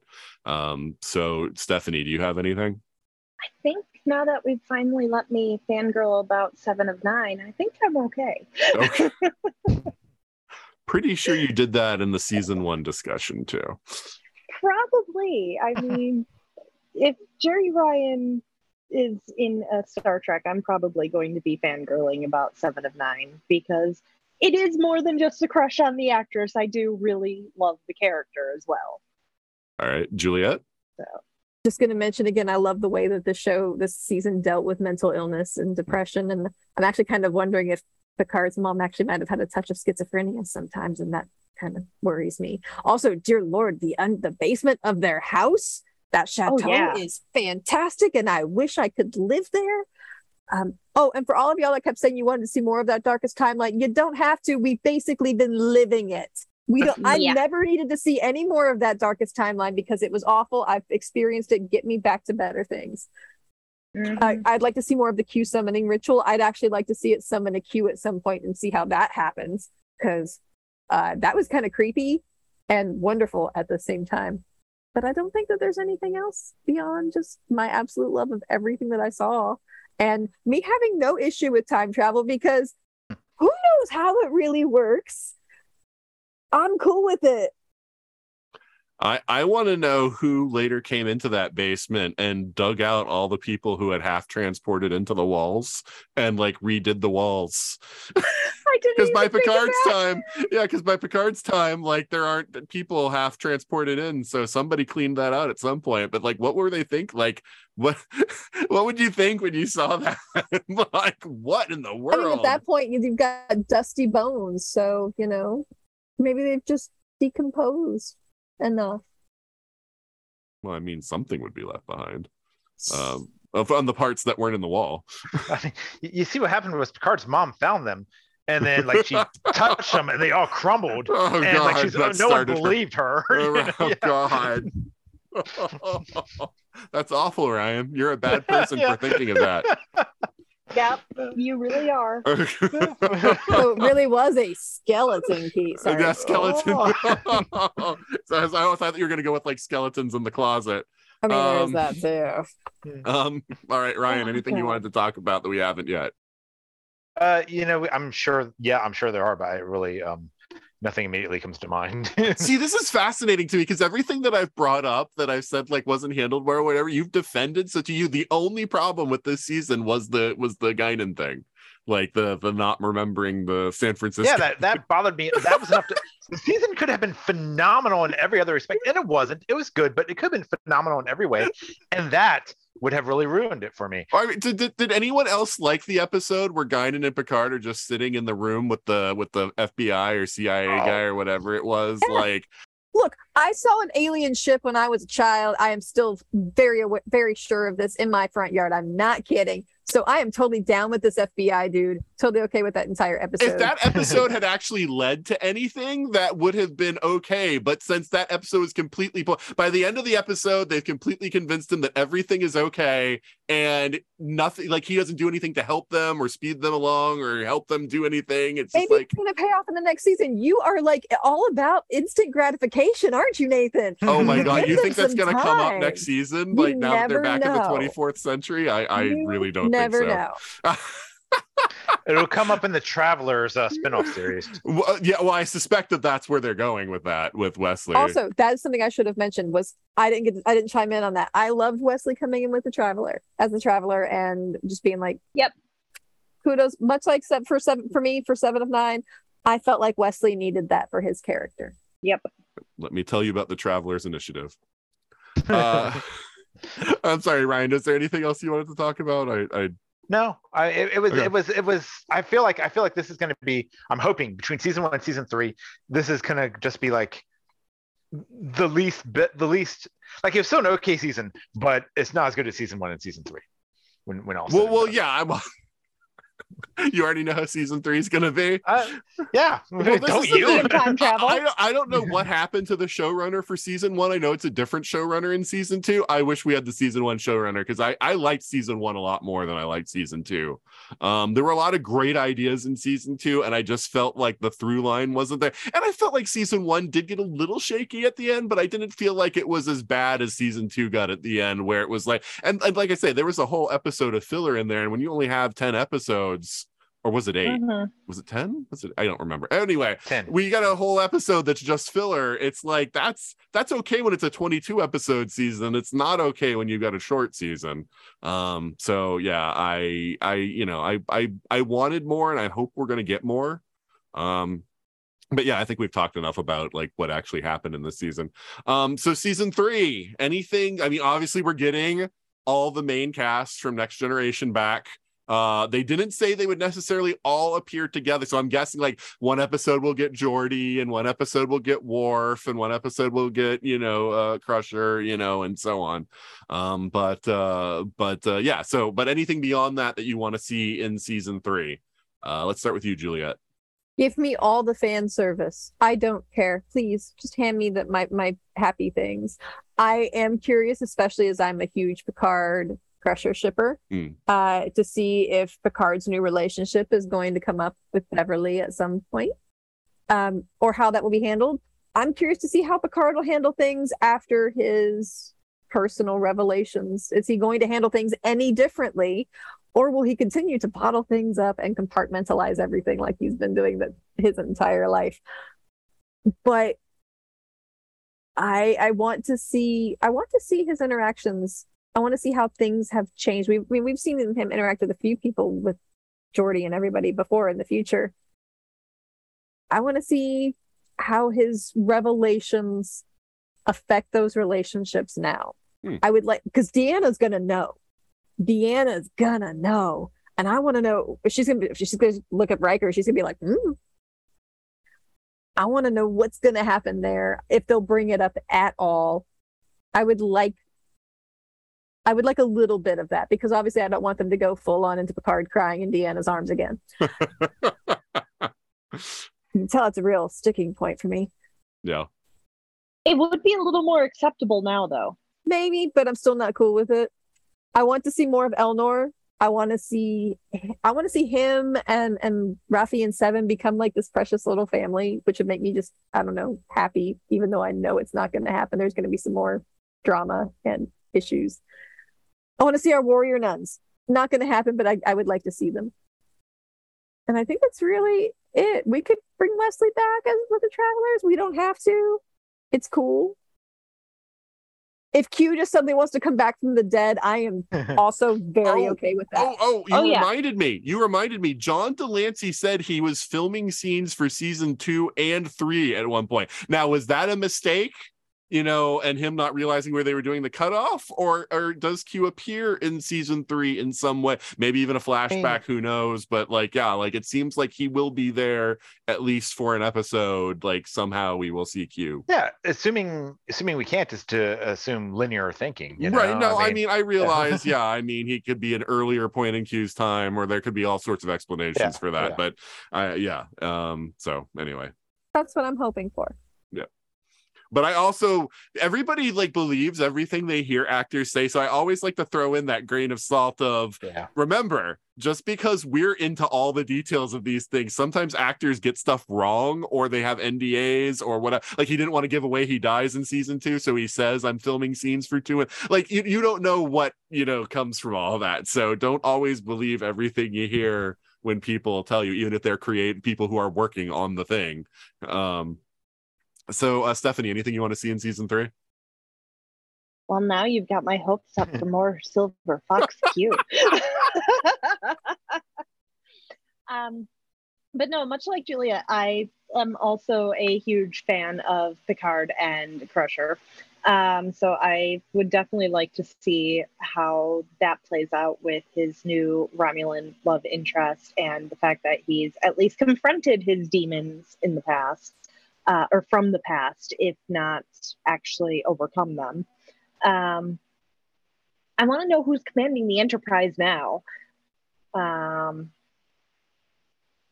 but otherwise, I'm trying to keep pretty loose expectations so I won't be let down but also like Juliette, give me the fan service. I am happy for the fan service.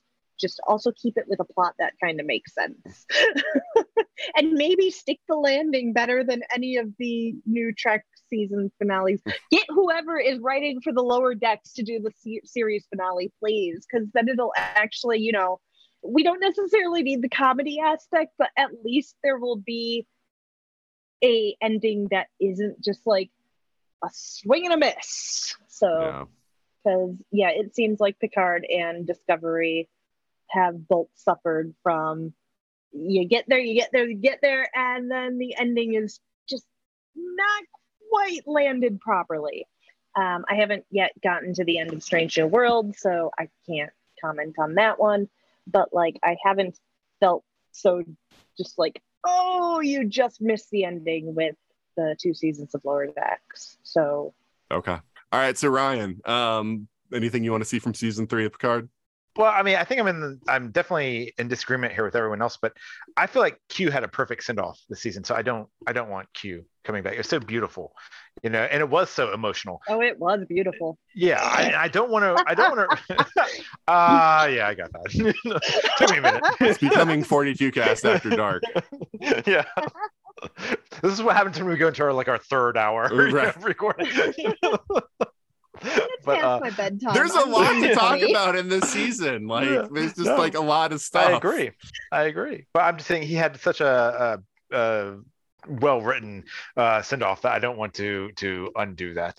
Um, I uh, I do agree with you though. Seriously. Yeah. yeah. I, from from okay, so like I maybe I should have said this when it, we want to talk about season anything from season two, but I want season three to deal with this like beyond galactic threat which i they never even really I, I, kind of assumed that whatever came through at the end of season two was the same thing the same threat from season one which may or may not be the same threat from discovery season two and i want them to tie it all together you know and explain it i want them to do that while also yes i know this is contradictory i want them to do that while also not having a galactic threat being the crux of the season. You know, I want it to be kind of a little bit more low key so that they can do that personal development uh, of the characters and everything. It doesn't have to be like, oh my god, if we don't go back in time, the entire Federation will never have see- never have existed. Let's. I want to lower the stakes a little bit so that we can have more um, emotion and character development because realistically, this will probably be the last time we see a lot of these characters. Uh, right. Yeah. I mean, that is the one thing I didn't mention. They have said definitively season three is the end of Picard. Like yep. they, are just doing three and it's done. But not even just Picard, but you know, Geordi, you know, you know, uh, Worf. This may be, although Michael Dorn would, might want otherwise. Oh, right. I was about last... to say, like, yeah, like, like some of the rest of the cast are campaign campaigning for their own spinoff. Yeah. So. So but, maybe not, but, but you know, yeah, yeah, I mean, yes, it's it's uh, for Patrick Stewart. This is most likely the end. Yes. So um so even though I want them to resolve whatever this post galaxy threat is, I also kind of want them maybe do that in the first three episodes and then focus on the characters um, more than anything. That's kind of what I mean. I the series finale for Next Generation is the rare exception where they did it so perfectly uh, with the whole Picard going through time in three different iterations mm. of himself.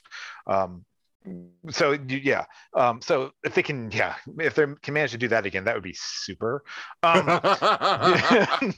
i'm still surprised brannon braga had anything to do with writing that episode oh it works so well yeah it makes you wonder sometimes you know uh, I do not. This is gonna sound bad, but I don't want Brent Spiner. I, You're getting Brent Spiner. If we have to have Brent Spiner, let it be lore. That's all I want. Yes. Uh, well, that's the him. thing. That's the mystery. Is we know we're getting Brent Spiner, but we don't know yeah, which, which of Brent Spiner's many roles yeah. we're getting in the season of Picard, or yeah. if it will be yet a new role for Brent Spiner. I I don't have Some time for other that. soon. This is like Yeah. almost like Tom Cavanagh on The Flash of how many Kind different of. like uh, characters can one actor play. and it's really it's absurd at this point, you know. I mean, All um, right, no, I yeah. want a scene where he's like all of his characters. Like there's like 40 different people in the room and they're all Brent Spiner. I mean, you know, if they came, well, then no, they just need a Brent, a, a, a Spiner or Soong. Just call it a Soong series, you know, where they delve into all that. Um, so yeah. Uh, although honestly, the one in season two is the earliest Soong we've seen. So yeah, it's like, was it Stephanie? Were you saying maybe he alters his DNA, so that's that explains it all. So maybe they can actually make that canon, you know. Um, I they are bringing Worf back, so I mean, while I don't have a problem with it, I think it'd be hilarious if Worf shows up looking like the Klingons from Discovery. Oh no, they've already shown a picture. I know, and then Oh, takes okay. off a helmet or something like that, Oh, and it's okay. Worf underneath. you No, because I was happy to see he still looks like Worf and they didn't do the Yeah. Discovery style makeup yeah, on him. yeah. I mean, Yeah. I had no problem with the Discovery Klingons. I'm not, that's a whole nother argument, but uh, I do think they should acknowledge it or just make some. It's show Worf and then show some Discovery Klingons at the same time. You know, just uh, mix them up, and then also you know just to show that there are different variations of Klingons. Why not? Mhm. Um, I'd appreciate that. yeah, yeah. I uh would also. I got two more. Sorry, or three more. I have a list. You know. Uh, no. yeah, yeah. I, I feel I think- bad for Stephanie, who's an hour ahead of us. Yeah. yeah. Okay, remember I'm on the East Coast. hey, if everyone would you know, zip it, I'd get through. you know? No, no, but I would. Uh, so if they're gonna ha- keep Picard with uh, uh, Laura, La- Laris, Laris, instead of hooking Laura. up with Crusher, is it Laura? Yeah, uh, with Laris. Um, I think it'd be hilarious if Crusher shows up, but she's actually Crusher, you know, dash Jellico. Um, just I that would crack me up, you know, uh, just showing she's moved on with her life. I'm sorry, I threw up a little in my mouth. no, that's how terrible it is. Disgusting. And it's awesome. you know? Oh god, it's the guy who played Senator Kinsey in SG1. Ugh. Yes, he gets a bad rap, but Jellico, I, I feel like Jellico actually gets a bad rap, but that's maybe that's a whole podcast right there. That's the next series, Jellico. you know? I do appreciate the Star Trek Jellico comics that people Yes. make, like with the little like like those are all Oh hilarious. yeah, no, those are hilarious. Right. Him randomly calling uh calling like Quark or something. you know, just having a conversation. Um, I do want a more optimistic Starfleet. I want this to see because because unless unless we're going to have a show that picks up around the same time period in the Federation, and um, you know, uh, Lower Decks happens before, and obviously Discovery is way into the future, so we don't have anything in this time period. So if we're not going to have a series picking up right around the same time. I want this series to end on a more optimistic note for the Federation, kind of a return to what it was, you know, towards the end of uh, of Next Generation. I get, yeah, it, it makes perfect sense after the Dominion War, after Nemesis, after the destruction of Romulus, why everything's gotten so dark. But I would kind of like to see them pull out of it a little bit. And um, the last thing, I don't know I want to see the Enterprise. I just don't know if I want the E or the F. This is what I can't decide, and this is what scares me. All right. Well, everything that Ryan said, I want the opposite of that. No. Um so- you want Jellico, you know it. all right. no, So, Jellico. Especially not with so, I mean, you already brought up the Brent Spiner thing, which is one of the things I was going to bring up. Is it's like I'm very interested to see like what what who Brent Spiner is playing and how they're going to utilize him. Um, I'm actually okay with fan service if it's fan service that's meaningful to Picard and not just hey, here's an episode from the original series we're going to shoehorn in references to. Like like give us Mhm. fan service that's meaningful to the story of Picard so that it will work for what we're doing unless whatever threat has some sort of callback to the original series or whatever and that might work you know but but again we have no idea what that's all about and what's happening. I personally don't need to see uh crusher getting catty because picard has moved on scene. I'm i'm fine with them having a professional relationship because this isn't the timeline from all good things so it's okay. They went their separate ways. They didn't get married you know it's it's i i i don't need that. Um Troi and Riker got married, and that's fine. You know, that's great. and uh, would like to know what happened with their kid. Actually, Riker and Troi's kid. Um, I would like that uh, sort of put in there um, because uh, you know, I mean, um, you know, we got a little bit with that in Which season one? one. The, the one Which who lived, who's alive, Okay, obviously. I, I was sure. Well, I mean, I don't know. I mean, maybe you want to know more details. About... no no no no no no like like you know what's what's going on there you know? Um but yeah i mean i don't have a whole lot that i really want. I just want there to be like stephanie said i want there to be a sat especially since this is the end of the show. I want there Uh-huh. to be a satisfying conclusion that at the end i feel like yes this journey was you know but this is a nice capstone to you know captain picard and if we never see captain picard played by patrick stewart because you know eventually we'll be recasting all the next generation people like we're recasting all the original series people multiple times um but Yet uh, somehow least- Brent Spiner will still be there. He'll be playing the, all of them. He'll be playing Jean-Luc Picard, played by Brent Spiner. You know, oh man yeah i wouldn't mind seeing some of like the like the lesser character i mean I, I don't know what's going on with dwight schultz that stephanie was talking about but like any of the like like hey you want to throw an ensign Ro? throw an ensign Ro. let's find out what happened to her like you know again like the fan service that's meaningful to picard i would be okay with O'Brien. He's uh, supposedly Or O'Brien. Starfleet. Yeah, uh, the Academy. I mean, you know, my my main thesis has been with all these Star Trek spin-offs, why haven't we found out what happened like to the DS9 people? Um, you know, so I would love that. I just don't think they had the time in these short seasons to address that and whatever galactic threat we're going to be facing in this season. And I think you're you're naive, Ryan, if you think that it's not going to be a whole season about whatever the thing is in the portal. Um, I, I. I, I just don't think we're going to have like, oh no, let's just take care of that right away, and then have like you know six, seven episodes about you know low Making you know, pizza. Yeah, making pizza.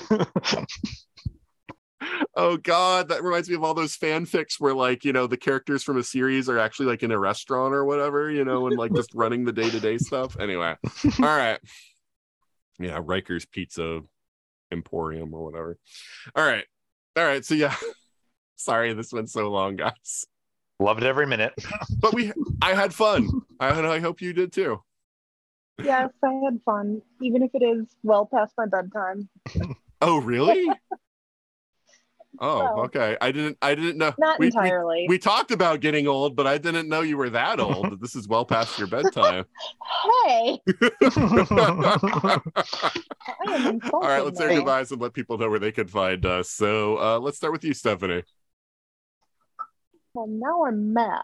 No, Uh, I'm sorry. I don't know where you can find me because right now my presence online is so hit or miss, but we'll just go with my Twitter, which is now you're you're usually going to find me either talking about Sailor Moon or going off on some political rant or writing, which is more likely what you're going to see.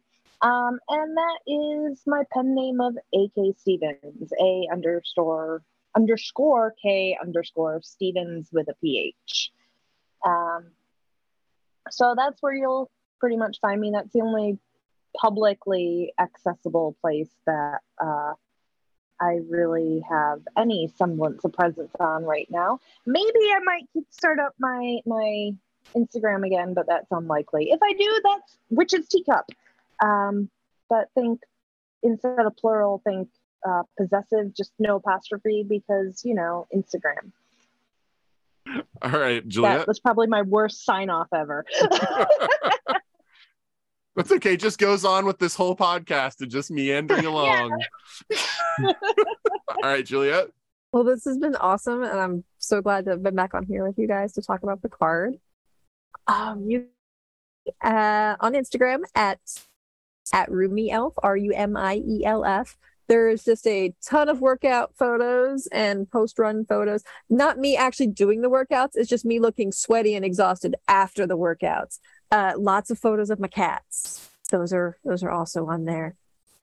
And you can also find me on Twitter at the underscore visible underscore elf. I will hopefully be posting on both of those lots of photos uh, of costumes and cool things that I see coming up here in the next few weeks. Just feel free to say hi and you can also find me uh, at uh, on the podcast that I co-host with Nathan called Time Streams, where we're going through Doctor Who episodes from the very beginning, which is still really cool. And I should really watch the next episodes so I can talk about them after Dragon Con.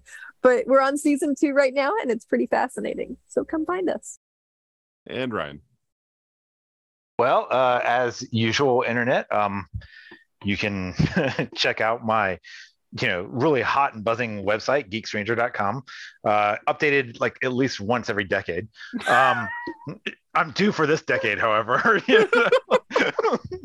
Um, I mean, you make me feel a lot worse about the fact that I've had a website for gosh forever, and I'm pretty sure the last time I updated it was 2011.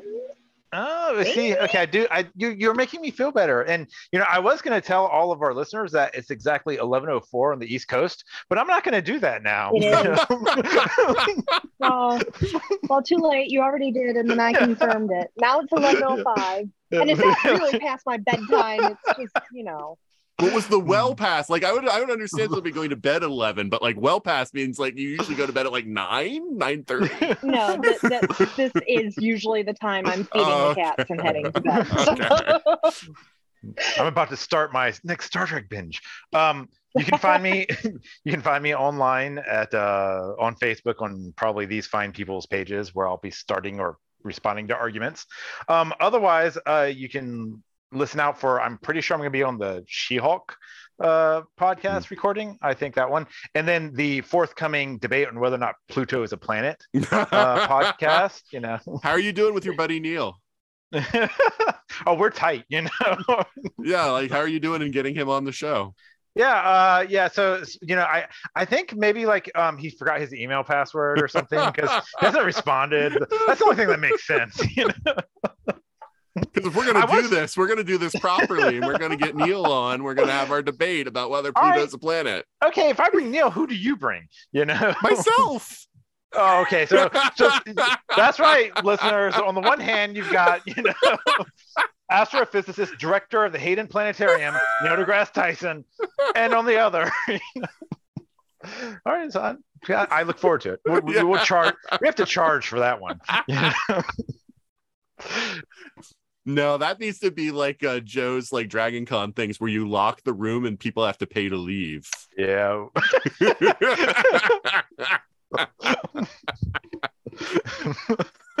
where he puts Uh, on like yeah. the worst movie he can find and it's for charity like you have to pay to leave and the Mhm. the earlier you do it the more you have to pay like the longer you go through it it's less and less you know, I, I I don't know if I've ever mentioned it before, but at the um at, uh, at in Flagstaff at the Lowell Observatory where they where Pluto was discovered, in in their um, museum they have two boxes uh, to donate to the museum. One of them is is Pluto a planet, and the other one is is Pluto not a planet. And you speak with your money. Uh, you put a dollar in or whatever for whichever you know, and they have a little a tally going of uh, who's contributed more. So that's that's freaking clever, you know.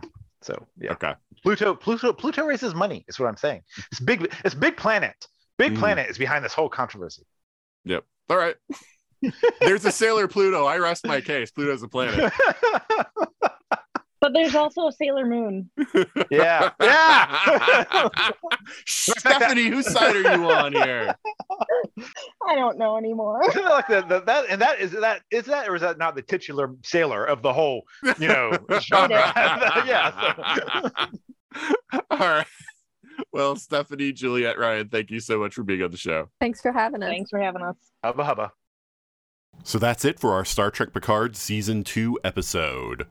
What did you think of Star Trek Picard Season 2? What do you hope will happen in Season 3? What did you like about our episode? You can let us know all of those things in a lot of different ways. One way is to email us at everything at 42cast.com. Another way is to go to our website, 42cast.com, and leave a message on any of the episodes there. You can go to our Facebook page, which is facebook.com slash 42cast. You can also tweet to us or go on our Instagram at 42cast and leave us messages there. You can also leave us reviews on Stitcher or Apple Podcasts. With Apple Podcasts, the reviews do help because the more reviews that we have, the higher up we'll show on searches. So we definitely appreciate if you have an Apple account if you would leave us a review. You can also help us out by going to the ESO Network Patreon. That's a place where you can help all the shows on the network. There are different tiers listed. You get different perks for the different tiers. Some of the things that you get are early episodes of some shows, you get exclusive episodes of some shows, and there's a whole exclusive ESO network podcast that you get for a certain tier at Patreon. So you can go over there. It's patreon.com slash ESO network. And if you are interested and you have the funds to contribute, we would definitely appreciate it. You can find me on two other podcasts. One is Time Streams, where my friend Juliette and I are going through all of Doctor Who from the beginning. You don't have to buy the episodes because we describe everything that's important that happens in them. So if you just want to hear us talk about them, we'll tell you about Classic Who. If you've never seen it before, you just want to learn about it, you can do that. But if you have the episodes and you do watch them with us, I think you'll definitely get more out of it. And so, once again, if that sounds interesting to you, that is Time Streams. The second podcast is Legendary Forces. That's where Juliette and I again, but joined by Joe, Ashley, and Corey, are going through all of Star Wars fictional media from the beginning. That's the movies, the TV shows, the comics, the novels, anything that takes place in the Star Wars universe. We review the quality of whatever it is we're reviewing, like a normal review show, but then we also talk about it in the context of the expanding Star Wars universe. So we'll talk about it from the perspective of what somebody at the time would have thought about it, what new concepts are introduced, but then we also talk about it in terms of okay, now we're in the present and have we seen these things? Is this something that still persists in Star Wars media? And so, kind of getting our hands wrapped around this whole idea of continuity and canonicity and all that kind of stuff with regard to Star Wars. So, if that sounds interesting to you, that is Legendary Forces. Beth and I just finished Young Justice season four. Uh, still kind of processing that. That was an awful way to leave the series. I mean, in one sense, the actual ending of the episode, like the primary ending of the episode, was a very nice way to leave the series if that will be the last episode, which it looks like because it hasn't been renewed. That is the last episode of the series. But then there was the post credit scene that teased the season five. And that just makes me so angry because I definitely want to see the follow up to that. But yeah, um, I don't think we're going to get it. So that's sad. But yeah, otherwise, in news over here, still planning on going to C2E2 and Fan Expo Chicago. Definitely be going to Chicago TARDIS this coming year. I don't think I'll be making it to any other cons. But definitely watch this space to see if I change my mind, if anything comes up, anything like that. But all right, that's a wrap for this week. Join us back next week when Dwayne The Rock Johnson will not be joining us. And until then, this is Nathan signing off.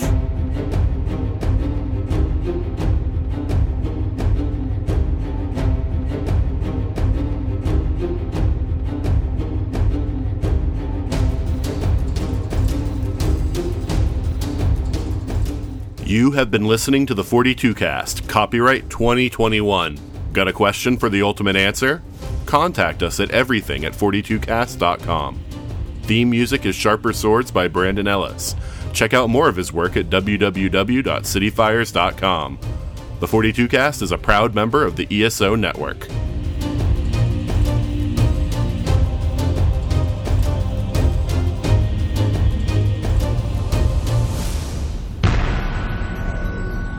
This has been a broadcast of the ESO Network. Be part of the crew and help support our shows by donating to our ESO Patreon or by shopping at the TeePublic store, which can all be found at www.esonetwork.com. The ESO Network, your station for all things geek.